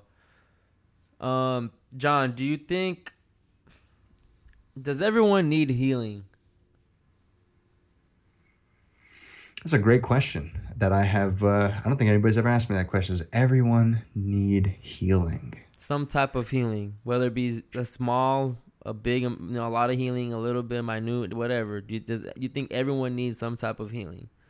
I, I, I- let me. Can I? Can I kind of reframe the question a little bit so I can I can get at that Okay. that that topic? Yeah. So I'll say it like this. I'll say, everyone is born as a seed, as a potential, and the full blooming, the full expression of that potential is something miraculous. Like a fully fledged human being in its full essence and potency is a divine being of Mm. infinite power and love that is just a remarkable thing to behold. You, you would you would take off your shoes and fall to your knees to just stand in the presence of what a full fully fledged human being is to express itself. And I think that everybody can continue to go deeper into that process of becoming what it means to be who they really are at their core. And maybe for some people that means that they have to heal. Maybe for some people that just means they have to keep growing, you know, in a different kind of a way. Um, But so- growing is a form of healing. say it again. Growing is a form of healing. No. It, it certainly can be. It certainly can be. But let's say, let's say that for some people, the word healing might imply something negative, Okay. and maybe they don't want to have that connotation. So they just Right. say, They "I'm just every day I'm growing, I'm getting Yeah, better yeah. and better every day." Mm, But for other people, maybe they have some really visceral, traumatic thing that happened. Maybe they were, um, you know, beaten up or picked on really severely, or maybe they were, you know, trafficked and, and sexual into sexual slavery and something hor- horrific, like almost you couldn't even conceive of how what that could do to a person. And maybe they need to really like, you know, deal with that. And so for them, they think of it as healing. And maybe somebody else is just, um, you know, has a deep faith and goes to church or temple or Right. you know whatever their thing is, and they just think of it as I want to get deeper in my relationship with God. So again, just like how I don't think of like Reiki and hypnosis and all these different things as like things, quote unquote. It's just all God Right. and consciousness Yeah. unfolding. Same thing with healing and growing and all these. These are just distinctions that we make up, you know, based on the context. I, I, I do I personally believe everyone needs some form of therapy, some form of therapy, whatever form you know. I think everyone just needs someone to just vent to, someone to just just say everything you want to say and then just walk out because it says it feels good sometimes you know just to just say what you want to say because sometimes we, we like we hold on to things and well, I mean, I'm speaking for myself. Sometimes I hold on to things because sometimes I know how I can say it, and I and I hate ruining relationships. I hate ruining um just just saying things in the moment because I am very overly blunt. But I hate being like that sometimes because I have to sit back and think of how I'm gonna say some things. But it's, so sometimes I rather just keep uh, hold that weight on me and just not say anything no more, and then just just it'll just weigh on me. But the whole time I want to say something, you know. And when you finally say it, it's like, wow. Or someone you finally tell someone, it's like, damn, it feels good. It's off your shoulders, off your chest. Uh, so I, I Yeah, believe everyone needs some type of therapy. Male, you know, women, man, woman, everyone, little kids, just older, elderly. I think everyone just needs because it is. I guess the way this this matrix is set up, this video game is set up. A lot of people do experience traumas. You know, I've been blessed to uh, not experience any trauma growing up. I've been I've been blessed to you know be born in a situation where both of my parents are present. Both of my parents, you know, they're loving parents. They're, they have always been together. They've never they never fight in front of us. They never even fi- have a fight in, you know, at all. So I've been privileged to to live, you know, grow up a certain way. So me, someone like me, someone you know, someone that actually knows me personally, that listen to listening to this can be like, man, Chris got Chris got nothing to complain about. He's good, da da da. But at the end of the day, we everyone got something to complain about, you know, and you can't you can't some you can't overlook your problems just because they're minute compared to someone else's problems. Because if you're not content right now with yourself, if you're not fit, like you know, sane, then you're not gonna be a good person to the world, and you have to be correct before you can be out here, you know, exchanging energy with other people. That's just how I feel. Yeah, I, I agree with that 100%. I, I think you're right on. And I, I think everybody has, so I might say like this I might say, everybody has some stuff in their subconscious, their unconscious part of their mind that needs to be you know brought up and and and he and you know for healing for healing purposes yes, right? Yes. and like even though your parents are great like let's say let's say you're like four or five years old. So let's say you're seven years old right? And you're sitting at the table and uh and you go to reach for the salt or the pepper or whatever right? And you knock over a glass and it breaks on the table. And your mom screams Ah. chris chris don't move. She's not yelling at you. She's not mad at you. She just doesn't want you to cut your hand open and have to get stitches and bleed you know what i mean? But she yells in your mind that could become something that is Wow. a, a trauma of the psyche Something that so gets simple buried like away. Something something that's not even deep. You think it, it really it gets deep when you're at a young age. That's When you're at a interesting. young age, it's so deep. dude. It Yeah. just gets deep. The littlest things can just totally change the trajectory That- of a I'll tell you. I'll tell you hold on, bro. You know with me you know my, what- my dad one time when I was seven. I was probably seven or eight. I used to think that life talked to me. Like Mm. I felt like life talked to me when I was little, and I and I think it does. It talks to everybody if you listen. And I, I was driving with my dad, and I was like having a conversation with God in my head, just like talking back and forth. This is how I used to roll when I was little. And I asked a question, and he said, "Look, and you shall see an answer." Like, I'm sure it wasn't like that, but it was like, "Look, and you'll find an answer." And I looked. We were driving on the highway, and I looked at a street lamp, and the the second I looked at it, the light bulb went out, and immediately the first thing I thought was, "Okay, street lamp. It's really, really tall, and it sticks out a little bit. So if you think about the up and down of the pole that goes up out of the ground, and then you think left and right when the when the lamp when like the light bulb like sticks out a little bit and it overhangs. So in my little kid brain, I thought, oh, so it's more up and down than it is left and right. So that's like if I made that motion with my head, that's a yes answer because therefore I'm I'm going up and down with my head instead of left and right because it's longer. Now that might be convoluted and it might not make sense, but in my little brain it made perfect sense. And I turned to my dad and I'm like, "Hey, I just asked God this question and I I got an answer." And he's like, "How'd you get an answer?" And I said, "Well, the street light went out and I, so I knew it was a yes because the, the pole of the lamppost was taller than it was wide, so I made that motion and I tried to explain it." And he goes, oh, "He goes, that's the stupidest thing I ever heard." He wasn't being mean or evil or traumatic. That just didn't make sense to his logical brain. Right. Yo, I turned off my connection to God in that moment, and it took me 10 years to turn it back on again. Yeah. I stopped talking to God in that moment, and I turned off my communication with with God, and it literally took me 10 years to reestablish that connection. And it was like meeting an old friend again. I burst into tears the moment it happened. I knew it right away, and I remembered that moment 10 years later when it when it turned back on again. Mm, Little thing like that, you know. yeah. The best they can. My dad, you know, my dad's not a bad guy because of that. He, you know, he just that's just he was just flowing with the conversation. You know, that's how that's how we are as human Our, yeah. beings. Our parents But have now- trauma too. Go ahead. Yeah. Our parents have trauma too. I said our parents have trauma too. Exactly. We Yeah. all have trauma. Mhm. Passing it on and passing it on, and it's only when a person steps up and stops looking for an easy button and says, "Nah, give me the hard button. Give me the harder button. No, give me the hardest button." Right? And you do that. Pat, That's when Pat, no one, no one wants to be accountable no more though. No one wants to take accountability even to deal with that, to face it. You do.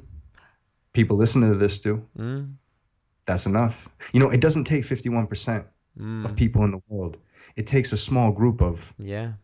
dozen people, two dozen, a hundred, five, who knows? It takes a tiny, tiny group of people, 100% committed Mm, to something powerful like that to change everybody's experience of reality. The lie that we're sold by these master black magician propagandists, right? right. 51%. That's the, that's how you get the majority. Da da da da da. Nah, nonsense. Yeah. Tiny, tiny group of people. That's all it takes. They just have to be committed completely. It's funny that you say that about uh, you know, something so simple. You know, just like your mom hitting you, or just even hitting you when you're younger. Because my mom always tells me, uh, because then I'm I'm the eldest, so I'm the firstborn, and she she was only she was 20 years old when she had me, so she was you know a new mom. She's learning with me. She's learning as she goes with me. I'm the I'm the experiment, you know, for the three other siblings that follow, you know. So she gets better with each sibling. So with me, uh, you know, she is young. She she tells me, you know, she's honest with me. She and she tells me, you know, I was super impatient when I when you, when I when I when you were younger. Uh, I was new to this. Uh, I was just every, I would always be yelling at you too. Um, so it's, it's crazy that you say that because that probably does get imprinted. And, and I mean, I'm not saying probably it does get imprinted in the, in the in subconscious. Uh, when you're As a trauma. yeah. Absolutely. So that's crazy because then, but then, but growing up, Damn, that's wild. That's maybe why. That's I just thought about that. That's why you're overly blunt.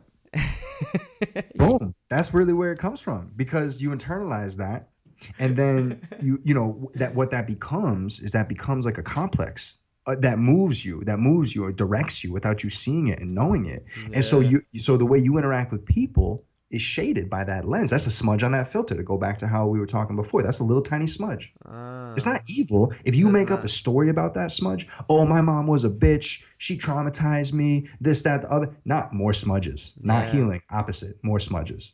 But when you, you have peace and God bless your relationship with her is beautiful, you Yeah. can talk about that and say, Ma, I think maybe that's why I'm so blunt and I get frustrated with people. And then I just got to let them have it because it's like, that's how I learn. But as soon as you know that, That's so true. you unraveled it and now it's gone. Boom. You're free now. And it's funny because I- she says the same thing about my grandma. When my and my grandma, my, I see the same attitude in my mom that I do in my grandma. Where my grandma's the same way. Oh no, you know she's very been on her, always on her feminist thing. Where I don't need no man, I don't need no this, I don't need. And my mom's just very the same way. So that's funny. That's funny because it's like the trauma does continue. Until you step up and go give me the hard button. And guess what? You've been doing it and you Mhm. just this could be considered so in like a clinical environment like a clinical person would say oh chris had a breakthrough today.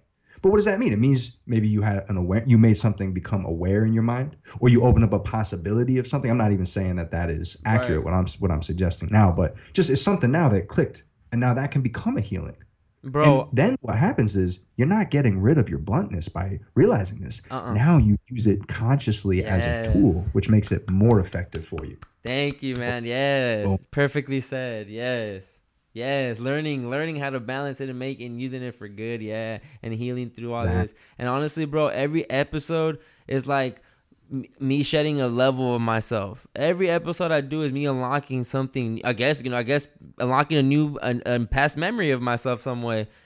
Exactly. Damn, Yes. that's crazy. If you're living right, then every single thing that happens, whether it's a relationship with the opposite sex or same sex, whatever, but a relationship or a friendship or Right. a parental situation or a job or a, a book that you read or a movie that you see or a, uh, anything that you can think of that happens as a part of an experience of life, if you're living right, it always is giving you a deeper and deeper access to God, to your true self, to your soul. If you live in that way, because, or, and if you're not, then guess what? Then it's just reinforcing all that unconscious stuff, the puppet strings. You know, Yeah. Man. Yeah, hmm. man. we get deep. We get deep. I had a feeling it was gonna be it was gonna be deep. I'm really enjoying this. Thank you very much. It does get deep, and, and it- it's always gonna be deep, bro. And and, and, and that's that's the fun part to me, right? Because I look forward to these episodes every time with people because it's always something new that I'm learning too. I never, I didn't know about hypnosis like that. So now, if it comes across my radar, I'm like, hmm, I'm I'm gonna I'm gonna check it out. I'll do it. I'm I'll pro- I'm interested now because I'm all for healing, and I'm not, and I'm not saying, oh, I need it. And everyone, cause everyone tells me sometimes, Chris, you can, you know, you don't need all that. You could do it yourself. And I'm like, I, I get that, and I know, I know I could, but to have to have someone guide you sometimes is, is, is nice too. And then especially when you connect with people a certain way, and you know, oh, this is what they do, and this is, and they actually want the best for me. They want to help me out, and you let go. Once you let go, and it's dangerous letting go. It's dangerous letting go too and giving your trust to someone too. So that's why you have to be cautious and very wary of who you trust when you whatever type of healing, whether it be Reiki, whether it be this, you know, whether it be the readings that you do, you always have to be wary. And eventually, that's how I go about my things, where I build a connection with someone, I, I build trust with them, and even whether even if it's through the internet, I don't know why, but I just feel like I can read people energy even through the internet, through the accounts, and I and I know sometimes that I can trust them and, and let go and let my guard down and let them do their thing remotely. And you just have to be very, very wary about that. But once you let go, bro, and you find that connection with someone, oh man, it's amazing the the healing that the healing and magic that can happen between two, you know, just the someone helping you out. It's the most beautiful thing in the world. Two souls, two beings coming together and helping each other get closer to God. It's just the most beautiful thing ever. It's magic, And, uh, real magic. the the one litmus test, the, the the you know this test that I always use. The reason why I gravitated towards Ed Duzanis and John D'Angelo, the, the two two of my many mentors that I've had in my lifetime, Uh-huh. uh, which I'm very blessed to have had, is because they both insisted that I didn't need them. They insisted that I had what I needed. and they offered to help me find it within myself. So you meet a lot of those charlatans, like you were talking about, like how you know if someone's whatever. My number one test is: Are they telling me they have some special knowledge that I can't get anywhere else? Are they telling me that they have a special technique Ah. That only they know, or something that they that I have to get through them, or are they telling me that I already have everything packed inside myself? Mm. That's the key right there because you can't fake that. You talk to somebody for 10 minutes about any anything spiritual or religious or esoteric or occult or whatever, and you're Right. going to know in 10 minutes are they one of these people who believes you already have what you need and they're on a journey just like you or are they going to be one of these people who fell into a fancy maze of spiritual egotism? You know, just tripping up and trying to get you tripped up. By the way, most of those people mean well. I'm not saying they're bad people, but I avoid them all the same, like the friggin' plague get away from me. Get your energy out of here. I don't want your words in my brain. I don't want your body in my space. Get your get your mind and your spirits and your all your attachments and your thought forms. Get it all the heck away from me. Don't want to be anywhere near it. Yeah. Cut it right out immediately. I have no tolerance for it because uh, time is too precious. I'm on this journey and I'm trying. I got this big mission I'm trying to do and all this stuff. So if you're not on that rhythm, then psh, be gone. Be gone from me, Satan. You know what I mean? It's like that, really, though. It's really that simple, man. It's really that, and that's how, and that's how I've always been my whole life. It's so crazy, bro, that I've never any type of negativity that comes into my way, whether it be through friends or people or anywhere, coworkers, any any environment that I'm in, I'm able to just. I'm never really in drama. I'm never. I'm because I always. I'm able to just not get involved. I'm able to deteriorate from things. I'm. I'm. I can read the room super well. I can read environment super well, and I feel like I feel like my intuition and the way I am, my bluntness, I guess too, has is what really has is what protects me and what saves me from um just just trusting anybody and because because even because the time, bro, that I did trust somebody, that time the first the very first time that I actually was like, you know what, I'm gonna build with this person because um you know he was he's all he was on his spiritual journey and he's practicing his awakening and he's he started getting into shamanism and he was you know selling psychedelics and uh and uh, he you know we were helping we were helping a family out and uh, you know I have a whole home to myself. I have a house to myself and we we, we were and we ended up uh, bringing a family and I've told the story many times on the show so people are probably like damn Chris shut up. You told us already. Like so I'm not I, don't- I don't want to keep ex- explaining it but when, when I finally did trust this person and, and want to work with him and collab with him and and you know I, I signed a lease with my dad to have a family live here in this in this house for a few months I see, you know, he he's I see him get possessed in my home, you know, and it, and it was the craziest, you know, thing in, in, in that I've ever witnessed in my whole life, and it really forced me to tap even more deeper within, and and, and, and because that was so traumatic to me, because I never seen someone, you know, this happened to someone on a full moon, you know, see him hissing and you know the eyes rolling back, and it just really like the like what you see in movies, really like that's really what I witnessed, and it scared me, bro. It scared me, and that and I trusted this person, right? That's that's what I mean. I I even my intuition in the beginning was telling me, watch out, Chris, watch out. Like just know, don't let your guard all the way down. But I was also on my journey and trying to work with you know with people and build community and, you know work with others and let's you know try to be with like minded individuals. And then when when I when I let my guard down and, and brought them in and try to try to move more with love and welcoming other people, this happened in my home and it was the craziest shit. It was the craziest thing, bro. And I and and, and I, I finally processed it. I finally am able to talk about it. I'm, it's it's more lighter when I talk about it. It's not heavy. It's like it's not scary no more. I'm able to sleep in the dark again. Like I said, I've said this so many times, so they're probably like, "Shut up." but it was. It, That's crazy, That's man. that's the scary part, bro. So I'm saying like because I've had that experience also. That that's why I'm saying it's crazy Mm. because I I had that happen I, in my life. Well, no, no, go go go ahead, go ahead. I'm just saying, but No, like go- I, I feel you go ahead, because go ahead. you know I, I witnessed that. They call it in shamanism they call it depossession work. So they call it exorcism and religious work, but they call it Mm. yeah, depossession. bro, that's what and happened that in my was home. the specialty field that I was gravitating towards naturally. So that's the work that I, I was really ultimately getting into at the you know at the at the as I was le- I was uh, towards the end of the one year of dedicated daily work, hardcore, intense stuff. I got to the point where I started being presented, you know, in very synchronistic ways with people who had, you know, different kinds of uh, things of that nature, and some of them were extremely severe, extremely severe, uh, very very intense, like like horrifying stuff. And the work that I was doing was, you know, in some cases, um, you know, severing those connections, basically. Put Right. It, put it nicely.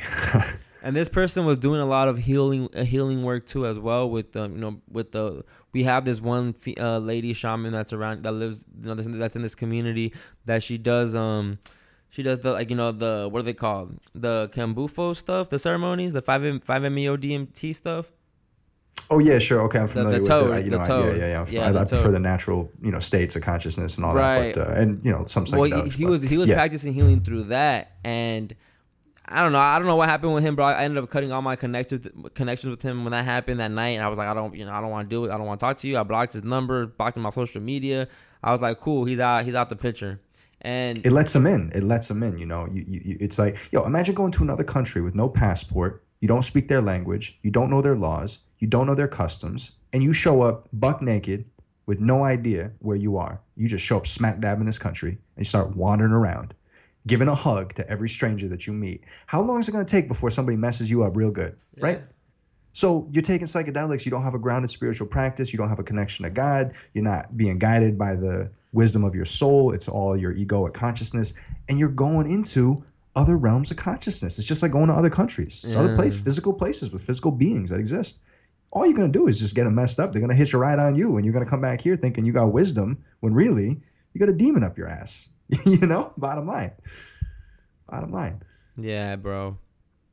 So, and I was always that person that I didn't I didn't want to deal with that with none of that stuff. You know, I didn't I never wanted I never was into the Ouija board stuff. I never been into readings, you know, nothing like that. It's just recently now where where I'm more open to it because I understand now just everything's intention. I understand now more just you know, there's people out here actually that are good people that are actually trying to help other people out. So I've I've learned to just always be wary now, but always to just keep trusting my gut because my gut has really never let me down. And that one time that even if even though it did tell me like watch out, bro, it seems kind of fishy already before even got to what it got to. It, I, I even felt like it was fishy. You know, like I said, he was you know he was he sells psychedelics and all that. So he just trying to do some stuff even here in the house in the home and i questioned everything even from the beginning and the fact that i was still told myself nah no like it's cool just let go like like it's gonna be fine. You're overthinking it. But no my intuition still was was was right. It was i should have gone with this so it really just taught me to know like it just it it tell it, it just reminded myself nah chris really just trust yourself in your intuition because it's always been right and it's always been there to protect you. And like my mom always tells me uh, she always tells me uh, don't ever think someone's uh, you know possessing over you or doing magic over you because i pray over you and you always have your dad praying over you and uh, people are always you have loved ones and when i do get my readings that always comes up in my readings that they always tell me you have a lot of love around you a lot of female protection around you and that's exactly what i do have so I don't move in fear, and that and that incident made me move in fear. It started eating me. It started eating my conscience every alive for like the for like two, a month, where I, had to sleep with my lights on. I can't till this day. Really, I can't watch uh, horror films the same anymore. Like it really fucked with just just. I never thought I would experience something like that. So when it did, it was it was just like man, you know what? I really gotta just start practicing spirituality. I can't let this defeat me. I can't let this eat me eat me alive right now. Like nah, nah. I can't let this beat me because once I start thinking about it, that's when I'm gonna start seeing things in the house and everything. And no, I can't let it beat me. So the more I talk about it, the more I, I told people about it. It was like me processing it and me letting it out my system. And now to a point where I'm totally fine. I'm okay. I'm able to deal with it. I know what happened. I could joke about it. Um, it was serious, you know, and there's three people that w- that witnessed it with me and that were here during that, and I I'm very close with th- those three people still to this day, and we all saw the same thing, and we were not on drugs, we weren't on mushrooms, none of that. We were we all saw the same thing, and it was the craziest shit that I've ever experienced in my life.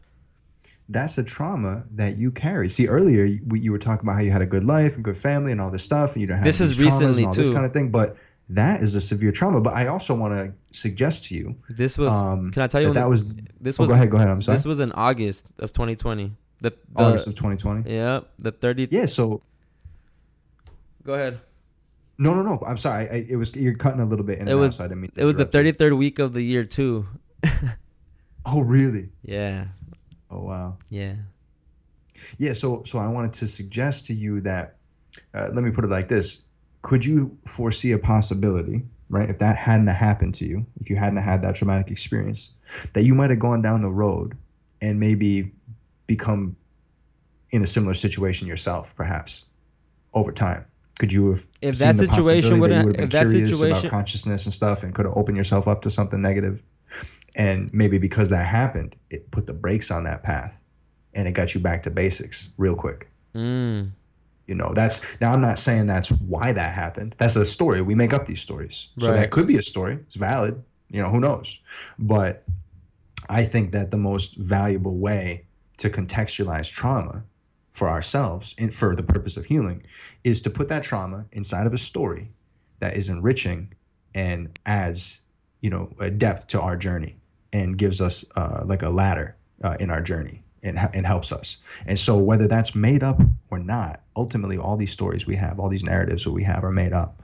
So you may as well make up the best one that's the most empowering and gets you the furthest on your spiritual journey to be of service to other people. Um, and that's probably why you bring it up a lot. Like you, you said like oh my listeners you know they've heard me say but each time you tell that story right you are diffusing that emotional charge a little Mm. more by making yourself more and more uh, accustomed to it aware of it and you gain control back over your over your faculties Mm-hmm. Yeah, bro. I couldn't function for a little bit, and it, and it was it was the worst. It was the worst. I had and and I felt and I feel sorry, you know, and, and you know, because I have a close friend, the one of the friends that experienced it with me. Um, I feel bad because she was trying to heal with me. You know, she was trying to help me. She was trying to like you know be here more, and and I felt like no, I don't want no one around me. I closed myself off because I had that family was you know that family was living with me that was living here too. So I had a house full of people, and I felt so lonely. I, I just I didn't want to be around anyone because I didn't know who to trust. I I was I kind of blamed her. I asked her like, did you bring this type of energy here? Can I trust even you? You know, and so I was. I just it was it was it was traumatic, bro. It was super traumatic, and I feel like even like my friend that I kind of pushed away too, as far as you know, like I, I was t- I kept telling her like no, like leave me alone. Like I have to process this myself. I have to do this by myself. I don't want to do it with someone. I don't want to do it your way. Um, I have to do it my way, and I have to figure it out because I just can't have you do it for me. I can't have you hold my hand through this because then She it's not, couldn't- huh? She couldn't inflict a healing on you Yeah, she couldn't, you know, and she and she wanted to go do Reiki. She did, you know, she got Reiki done on herself. she did her method. She did what she wanted to do, and you know, we we even went to the beach and they cleansed in the water. They, we you know, they we all did our own kind of thing, but I was so turned off by what happened that I didn't want to give it no mind. I didn't want to go get healing for because I didn't want to just.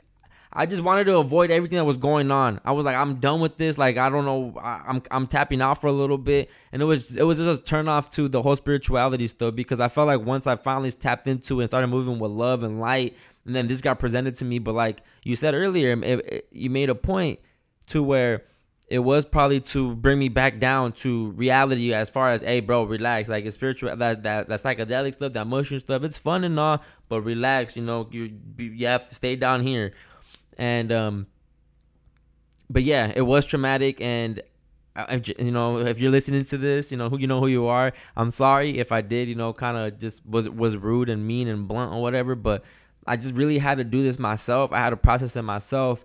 And i just really had to just sit down take some time and eventually you know the, once the family moved out i was able because i ended up being again by myself in the home so it was it was just a, a being like you know it, it's scary it, it is scary because you're by yourself again your mind starts playing a little bit of tricks on you um, i'm sleeping with the light on because you know i'm telling myself oh i'm not scared but i'm really am scared and eventually I, I dealt with it. I was able to talk about it. I'm, I'm cool, you know. I, I got my I got my little crystal. started wearing them. Whether whether it's true or not, they work or not. But in my head, it makes me feel better that these these crystals mean that they're protecting me. Whatever. I'll, create that belief in my head. I'll I'll trick myself. I'm fine with that. But I just had to find my little methods of trying to you know just like you said, gain back of gain, back of uh, control of my facility. And once I did, um, now I I I, I feel like I vibrate way higher. I feel like I like I that was needed too because it now I, I I'm it was just a different angle to, to life too. It's just something that not not everyone has seen or experienced, and not everyone will understand, and that's fine. I'm not here just telling everyone either. I'm only I only tell certain people this, and when this conversation comes about, I tell the people, but I'm not out here just going and telling my coworkers or telling my family members or telling everyone, hey, look, this what happened, this what happened. But but yeah, the first person I did call up, mom, guess what happened? Yeah, this yeah, yeah. Like we're not taking money from him. Nah, we good. Like nah, we'll figure it. Nah, we good. because then they didn't really need the rent money like that, my parents, but it's just the principle. But I told her I'm not taking money from him, and um, um I'm sorry if we you know if you, if you need money for them, but they're gonna stay here. The family's gonna stay here for a little bit, but we're not taking money from this guy because we're not taking no type of energy transfer from him no more. Like I'm good, you know. We're canceling him out. I saw what happened. I know what I saw with my two eyes, and we and we out. We canceling him. So just dealing with all that, bro. It was like it, it, it was traumatic, and I never like right now. I'm really just sitting here and, and, and just speaking with you, and I'm really thinking about it because I haven't even really put too much thought into how traumatic it was. You know, it was a scary moment. It did traumatize me, but I always thought like, oh, I'm over the trauma. I'm over the the scare. I'm over the traumatization. But deep down, it still I can does. hear it in it, your voice. It still I can hear the it still does voice. replay in my in my head, bro, from time to time. It still does Mm-hmm. replay, but I it doesn't affect me no more. I'm, I am able to deal with it. And honestly, what what really keeps me even calm is my dogs. They're in here with me. I'm like, if you're not, if y'all not tripping and barking and nothing like that, I'm cool. I'm chilling. I'm you know. I'm, so they're really, I feel like they're my protectors, and they're really honestly the what keep me kind of sane, which is crazy. That's that's beautiful. I I think um, the way that I mean I can hear it in your voice the the, the emotional uh, intensity. I can hear um, the I don't want to say stress like I'm not saying you're stressed out, but like as you share that story, I can hear the stressors in your voice.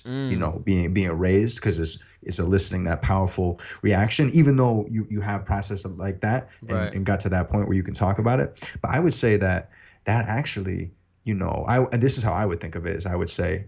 Um, that that's a gift and that that's a deep well for you and that the more you draw from the well of that traumatic experience the more wisdom that you're going to be able to unpack from it and the less charge that will be around that and that might take a while to do But I, but you're you're on a path of doing it But- whenever it's but right Pat, for you to do but it Pat, I feel, right I feel, I feel like it had to happen. I feel like now when I look back, because there's a, there's a lot I didn't tell you about the story. You really have to. You should go check it out. The I've said it so yeah many times. listen to the other but, um, episodes where, where you talk about it yeah but I feel like it did. I needed it. I needed to prepare me for the for the spiritual battle that we're really in every day, you know. And this is just the beginning. And especially if I'm taking this path that I'm taking as as a podcaster, as creating a platform, there's gonna be a bunch of energy coming my way too. So it it, it kind of was prepping me. It, it, I felt like I needed to see that. I needed to experience that. And even the lady that was here that like I said, you know, her name's Una and I love Una, you know, she was here, the one that really that she's just amazing and I feel like I had to meet her and the way I met her and the reason that I met her was because she was supposed to protect me. She was supposed to do this cuz literally the next day she got her money that she was waiting on, her $60,000 that she was waiting on.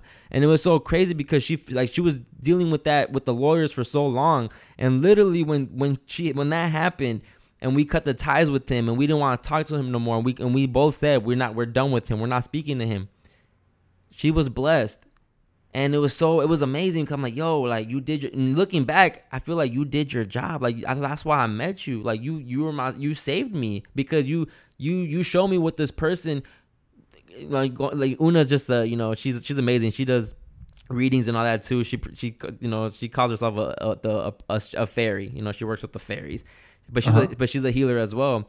And she's amazing you know with her with her children. She has four kids with her. So she's amazing. But and I feel like that that me meeting her, the way even that she ended up living here for the month or two months that she was here, was it, it, it had to happen for a reason, and I I grew so much from that experience. And I understand when you say that you can still hear it in my voice because I'm not gonna lie to people. Like it's like I said, it's I'm not sitting around all day dwelling on this, dwelling on it, but it does, you know, replay from time to time. It, it is something that I that I, it comes across my mind and it flashes back. Like, damn, that's crazy. I did. If only people knew. You know, sometimes when I'm watching like certain things hmm. or when I'm around certain people and they're talking about movies, and I'm like, if only y'all knew. So, right, right. The definitely- movie is so real life. Yeah, it- it's it like it's definitely- real. It's all real. You know, It is. definitely plays a part, bro. It definitely still is. I guess you could say it definitely still kind of triggers me, but I'm glad that I'm But at you the face point. that trigger. You face Yeah, that I'm trigger. facing you it, face yep. that trigger. Yeah. And, you the more you face your triggers, the less power they have. Yes, over you. hundred percent. Boom. That's it. That's the bingo, bottom line. Bingo, bingo. And that that connects to the placebo thing. Like you mentioned that crystal thing. I want to come back on that before we get too far, you know, too far away from it because you brought up a really, really great point there. Um, and it just kind of slid through in the story, but like, you know, it just was like in passing. But you're saying that, you know, you wear this crystal or whatever it is, however you work with them, and you don't really know for sure, like maybe it's real, whatever, but like you, you believe in it and all this Yeah. stuff. And the the point there really is that, you know, placebos Yeah. are not effective because a placebo is medicine. Placebos are effective because the power of the mind is absolute. Mm. That's Mm. why auto suggestions are so important. The power of the mind is absolute, so absolute that you can take something that has no inherent power, it's got no inherent power by itself, and the mind can believe that it has power, and then that power will, will play out. Well, Mm. guess what? If you get yourself to believe a simple suggestion, I am disciplined, I am disciplined, I am disciplined, I am, di-, right? Now Right. you're waking up and you're doing push ups every morning. Mm-hmm. You know, you're not going to Dunkin' Donuts. You're Yeah. having, you, you know, you're eating an orange every morning. Yeah. You know, you're not going for coffee, you're going for tea. So those thoughts manifest as patterns of behavior, habits in our life. And the goal is to weave that web as consciously as possible, utilizing that power for positive growth, transformation, releasing our limiting behaviors, and then helping other people do the same thing. And that's how we build the army up, you know, of spiritual, you know what I mean? That's how you, that's how you get there, right? Mm-hmm. Yeah. so I just want to mention that too. I like, yeah.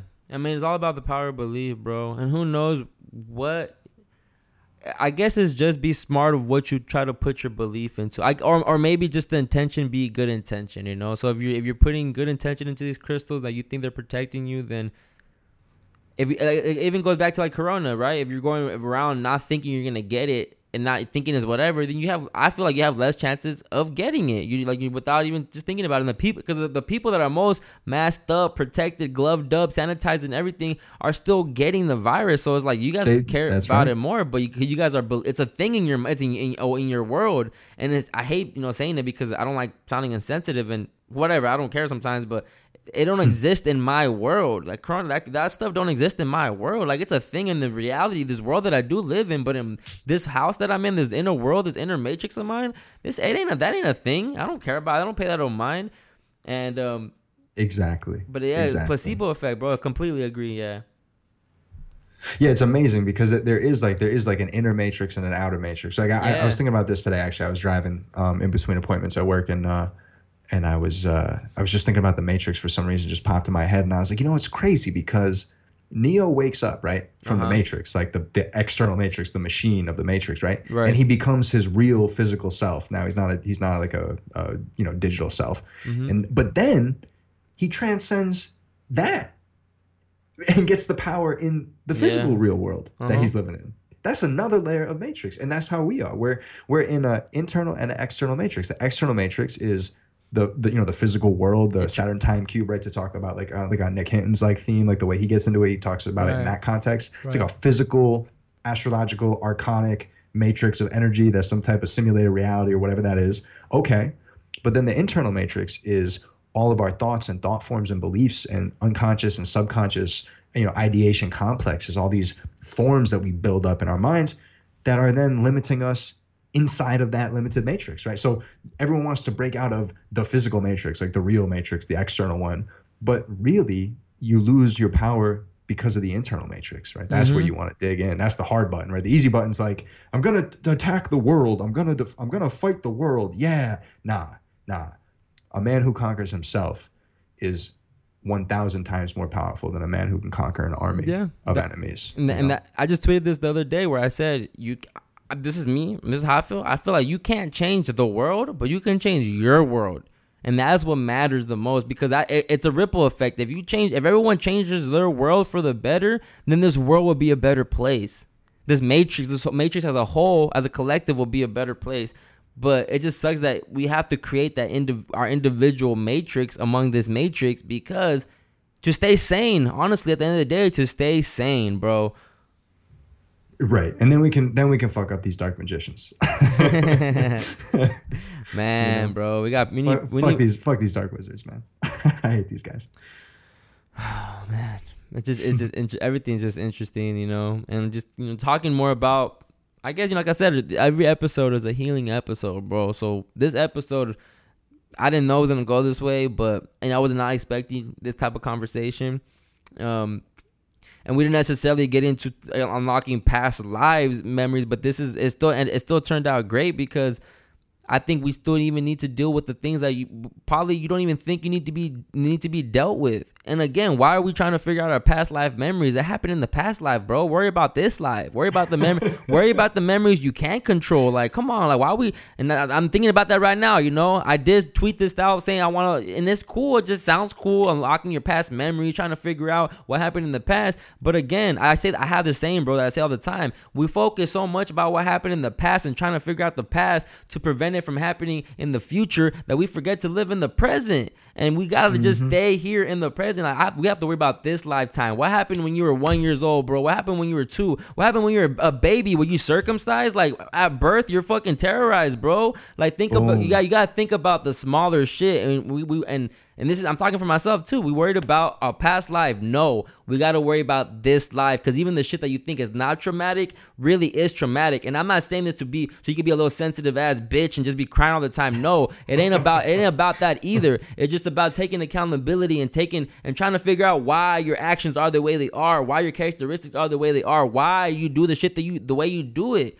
You have to tap within. We got to go all the way back, bro, as far as you can. And if that means that you can remember shit in the womb, then so be it. I'm trying to remember those things too because I probably do need some healing. Like, what if you your mom slept on you wrong every single night, and you have you have you you know you have phobia of always being squished too. You know, you who knows? Now, Right, now I'm looking absolutely. now I'm looking at it completely different, bro. So as, as soon as you have a, for- a consciousness in that womb, then you know you you have memory i feel like in this lifetime fuck the last lifetime fuck the future right now what's happening what can you deal with in this present time bro so i do appreciate you for that because i I, you, you're really making me look at it even from a whole different perspective and looking at it from a from the smallest of angles that I think we need to focus on. It ain't always the bigger angles, the bigger perspective. It's the small little holes that we're avoiding. So thank you. Well, thank you, man. Thank you for being open to to new possibilities and new ways of looking at stuff. And you know, you got you got incredible energy, and I can tell just from we only talked right. So we met like what on the 10th of April. We met like less than two weeks ago. We mm-hmm. talked in the DM for like five minutes, and we had like a half hour phone conversation. And then that we did this. That was it. That's the only Yeah. background that we have, right?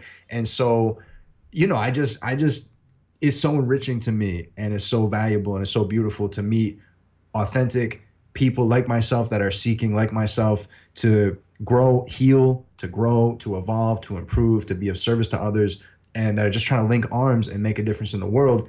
And you know it's just a beautiful thing. So i really appreciate you and i appreciate you you know giving me a microphone to come on and share my some of my experiences and some of my perspective about things with your audience. And i don't know it's, it's a beautiful thing and i really appreciate it. Thanks for like flowing with this and making it happen Pat, thank you for your services. Thank you. I'm, I'm I'm gonna speak on the behalf of everyone you have helped. Like, thank you because you know not everyone um does that. Not everyone's capable of healing or leading people in the direction of healing in the right way, in the positive way. So, thank you for your work. You know, thank you for reaching out and um I d- hopefully we cross paths in the future physically in this in this matrix because it would be it'll be a pleasant conversation. It'll be a pleasant time.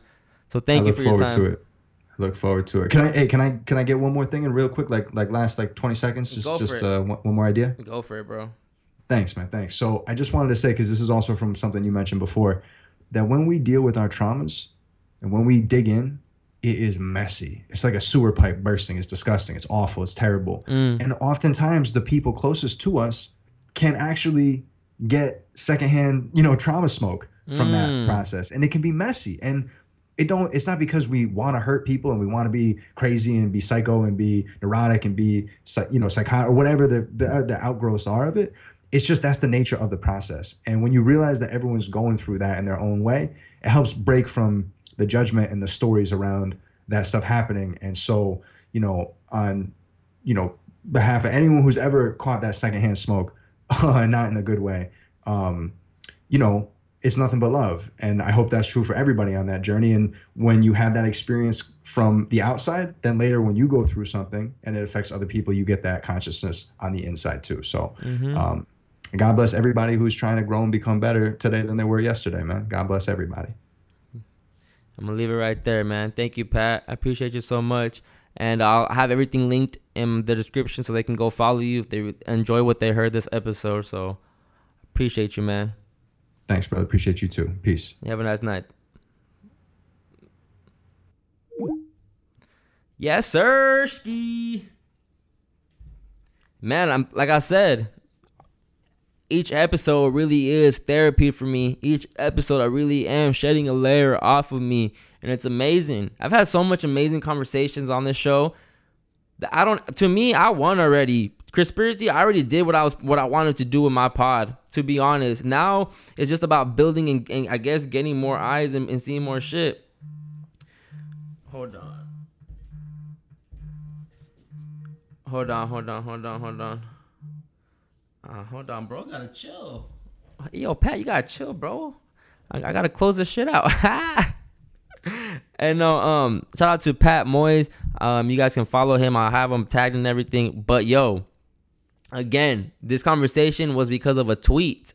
I tweeted some shit out just to be fun, fun and games. I didn't know it was gonna do what it did, and it booked me an episode. Shout out to Pat, man, for real hypnosis. I'm sold on it. I'm open to it. Not sold. I'm open to it. Interesting. I've always saw it from a negative connotation, from a negative perspective, but he really changed my mind. There's really people out here trying to find different ways of healing, and man, I never looked at healing like that, bro. Like for real. Shout out to Pat, and I'm so sorry for all the noise in the background. The uh, I'm not recording in my environment right now. Shit's under construction right now. I'm sorry. I'm sorry. I'm just everything's kind of a mess right now. Not a mess, but just I'm not recording where I usually record. I'm out in the open. Um, I the landscapers weren't supposed to come today. It was supposed to be tomorrow. They showed up. Then grass. Yeah, I'm sorry. I'm sorry if you guys hear some noise. It is what it is. Um, I'm working on sound though, cause I don't even care if it's whatever, cause I care about sound and my sound gotta be crispy as fuck. So sound is gonna be better soon, just soon, soon, soon, soon.